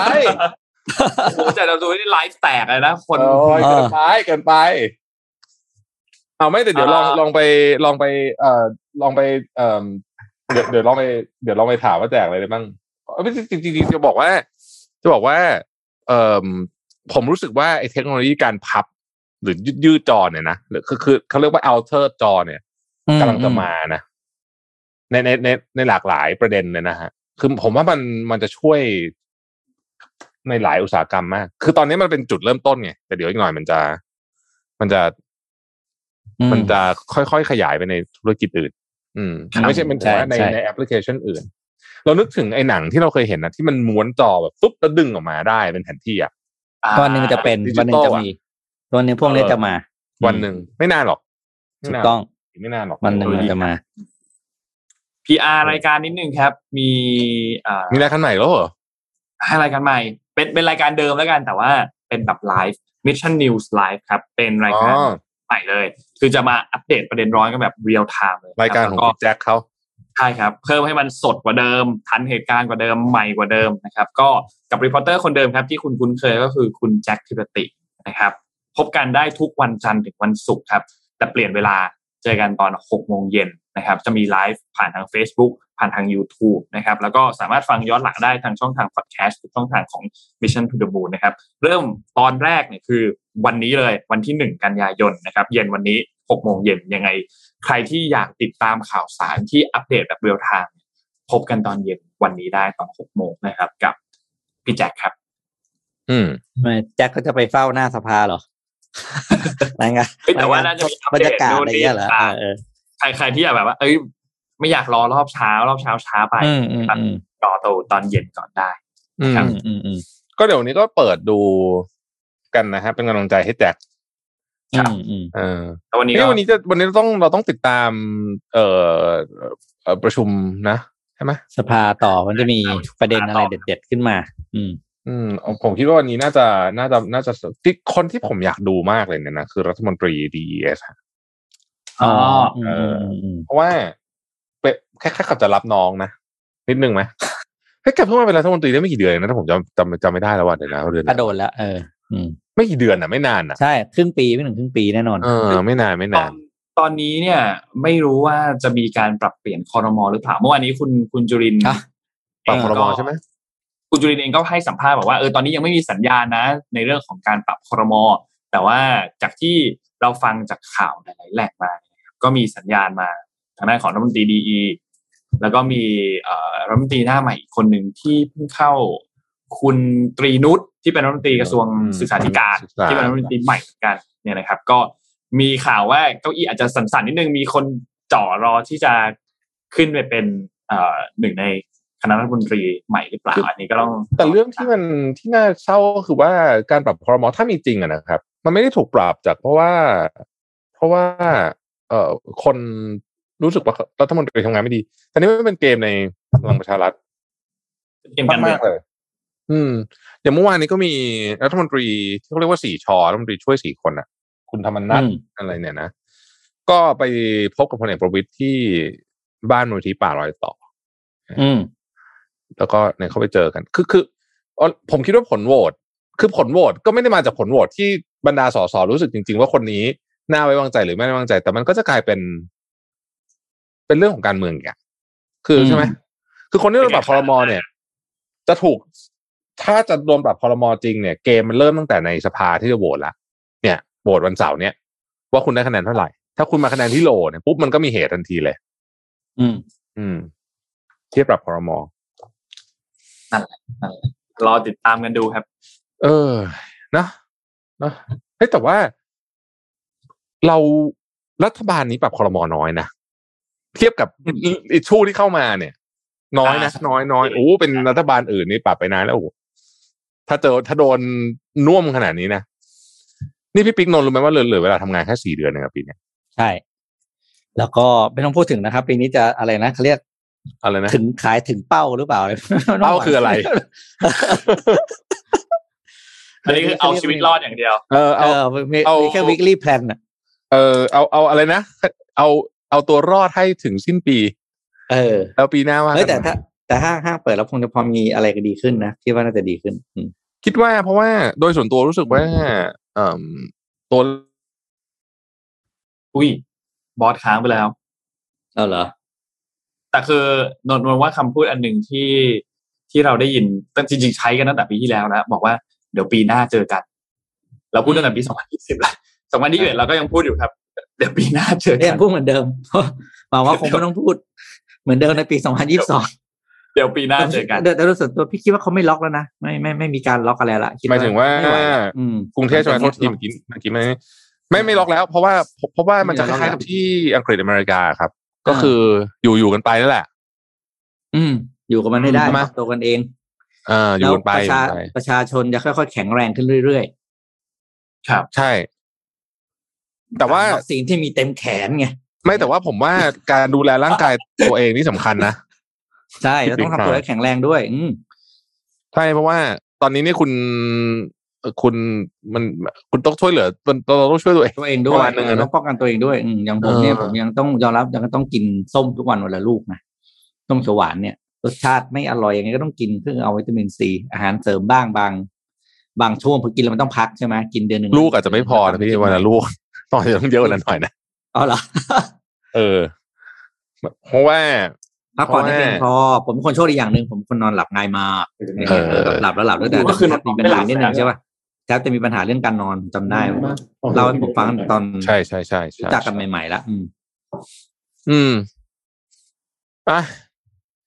ไปไปไปแยกย้ายแปดทำโมงางนครึ่งวันนี้นะครับ ติดตามอ่าอภิปรายไม่ไว้วางใจ แล้วก็ใครมีใครไปไหนอะไรยังไงมีภาพบรรยากาศมาส่งเข้ามาในอินบ็อกซ์ได้นะ เดี๋ยวพรุ่งนี้เราจะรวบรวมเออใช่ใช่ใช่ทีมงานบอกว่า เอ่ออะไรนะ เดี๋ยวขออ่านหน่อยแป๊บนึงอ่านโพยสักครู่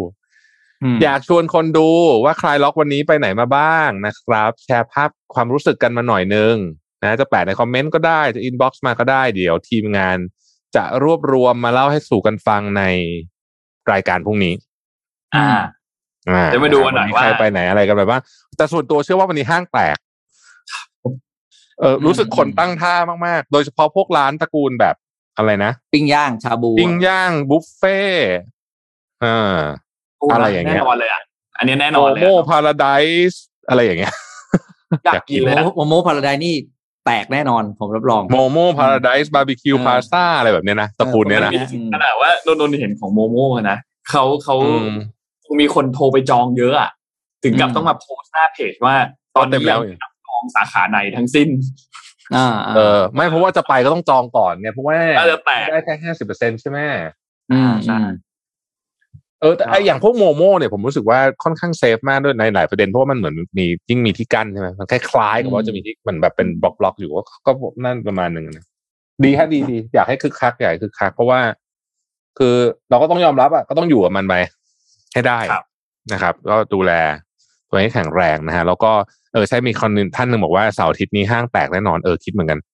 ชัวร์ครับ คิดว่าเสาร์อาทิตย์นี้นี่คนแน่นเอียดแน่นอน ไม่มีความจำเป็นอย่าได้ไปอะอาจจะเริ่มจากวันนี้เลยนะ ผมว่าวันนี้ผมว่าหลายคนอืมคงแบบไม่ไหวแล้วใช่อืมไม่ไหวอ้าวคุณโทมัสบอกว่าโมโมประกาศเปิดวันที่หกครับเพราะเตรียมงานไม่ทันสงสัยคนเตรียมจะไปสายแข็งถล่มเขาเยอะจังจริงเตรียมไงเหรอแต่บอกวันที่หกเลยโอ้โอเคโอเคโอเคอืมก็นะฮะ ก็ดีครับก็ก็รอรอไปก่อนนะครับ ให้เขาเตรียมงานสักนิดนึง เพราะว่าเขาคนคงรอ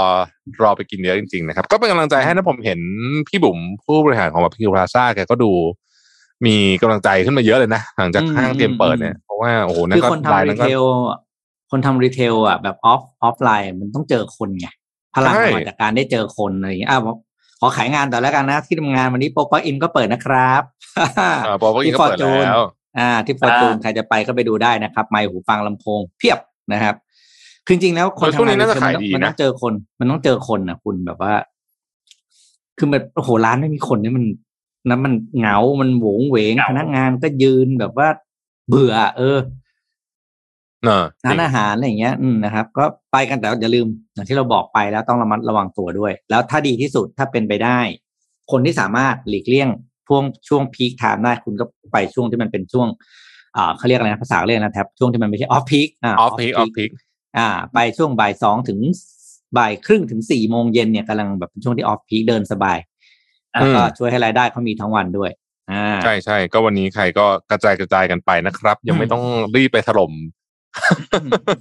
เขามากนะฮะใจเย็นเปิดอีกอืมเปิดอีกนานเปิดอีกอ่นานาเปิดนาน แต่ว่าเข้าใจว่าคิดถึงเข้าใจว่าคิดถึงนะครับ แล้วก็เอ่อเป็นกำลังใจให้ผู้ประกอบการด้วยไงจริงๆเราก็อยากให้คนออกไปจะใช้จ่ายกันนะ เพราะว่าใช่อย่าลืมว่าเงินเนี่ยมันหมุนนะคือถ้าเกิดใช่หใช่ยุดใช้กันหมดเนี่ย มันก็ไม่กลับมาถึงเราเหมือนกันนะอืมอืมนะครับอะออกไปอะใช้ชีวิตกันนะ วันนี้นะฮะเราก็ระวังตัวกันด้วยความเยอะระมัดระวังๆด้วยนะครับ ล้างมือบ่อยๆ ก็ต้องกลับมาล้างมือ20วิเหมือนเดิมนะอย่าลืมใช่ใช่ใช่พอออกไปข้างนอกกันนะปกติเราอยู่กันใช่ในบ้านถ้าใครแบบอยู่บ้านล้างแจ๊ะสองทีเนี่ยต้องเปลี่ยนใหม่นะอย่าลืม อืมมนะครับอะสวัสดีขอบคุณ อะเชิญนนท์ครับครับขอบคุณผู้สนับสนุนแสนใจดีของเราครับ วันนี้ขอบคุณ Oris นะครับเอาตอนนี้เนี่ย Oris Friends นะครับสามารถแวะเข้าไปชมอัปเดตคอลเลกชันใหม่ๆ ได้แล้ววันนี้นะครับที่ Oris Counter ในห้างสรรพสินค้าชั้นนำมีที่ไหนบ้าง สยามพารากอนนะครับเซ็นทรัลชิดลมเซ็นทรัลลาดพร้าวเซ็นทรัลบางนานะครับเดอะมอลล์สาขาบางแคนะครับหรือไปที่ D Watch Cafe ที่ชั้นเอ็มสยามพารากอนก็ได้ แต่ถ้าใครที่ไม่สะดวกนะเฮ้ยตอนตอนนนอ่านนี่นนแบบว่าโอ้เซอร์ไพรส์มากนะ ใครที่ไม่สะดวกเดินทางช่วงนี้ยังรู้สึกกลัวๆอยู่เนี่ยนะครับทาง Oris เองเขาก็มีบริการพิเศษครับ personalized service โดย Oris vaccinated team ครับเขาจะเอาทีมไปเลย แล้วก็นัดหมายกับคุณก่อน และนำเสนอนาฬิกาอ่าให้กับท่านเนี่ยถึงบ้านครับ ไปถึงบ้านเพื่ออำนวยความสะดวกให้แล้วก็รับประกันความปลอดภัยขั้นสูงสุด พนักงานทีมที่เดินไปเนี่ยพนักงานเอ่อทีมที่เดินทางไปเนี่ยก็จะฉีดวัคซีนนะทั้งหมดเป็น vaccinated team ทั้งหมดเลยนะครับ ใครที่สนใจรายละเอียดเนี่ยก็สามารถแอดไลน์ไปที่ oris th นะครับแอดนะครับมีเครื่องหมายแอดด้วยนะ o r i s t h นะครับเพื่อพูดคุยกับทางด้านของ oris ได้ตลอดเวลานะครับ หรือว่าจะหาข้อมูลเพิ่มเติมได้ที่ t o k a d e r o t i m e com ก็ได้นะครับ ใครที่สนใจอยู่ก็ลองดูครับ และขอบคุณ SCB ด้วยครับ ผู้สนับสนุนแสนใจดีของเรา วันนี้เรามีเอ่อ Money Mission นะครับภารกิจรอบรู้เรื่องเงินทองนะครับ by SCB นะครับ ก็ขอบคุณมากๆสำหรับการสนับสนุนมาอย่างยาวนานนะครับ และสุดท้ายครับขอบคุณผู้สนับสนุนรายการใหม่ของเราครับซัมซี่เอ้ยซัมซุง Samsung Galaxy Samsung Galaxy Z Fold 3 5G นะครับ ที่สุดของสมาร์ทจอสมาร์ทโฟน จอพับนะครับ ประสิทธิภาพสูงเหมาะทั้งการทำงานและความบันเทิง นะครับ ก็ขอบคุณมากๆสำหรับผู้สนับสนุนรายการใหม่ของเรานะครับ และขอบคุณท่านผู้ฟังด้วยครับ ที่ติดตามข่าวเช้าของเรานะครับ ก็ขอบคุณทุกคนมากๆ วันนี้ขอให้สนุกกับการออกไปนอกบ้านระมัดระวังตัวกันด้วยครับ เราเจอกันใหม่อีกครั้งหนึ่งวันพรุ่งนี้ครับ สวัสดีครับ สวัสดีครับ Mission Daily Report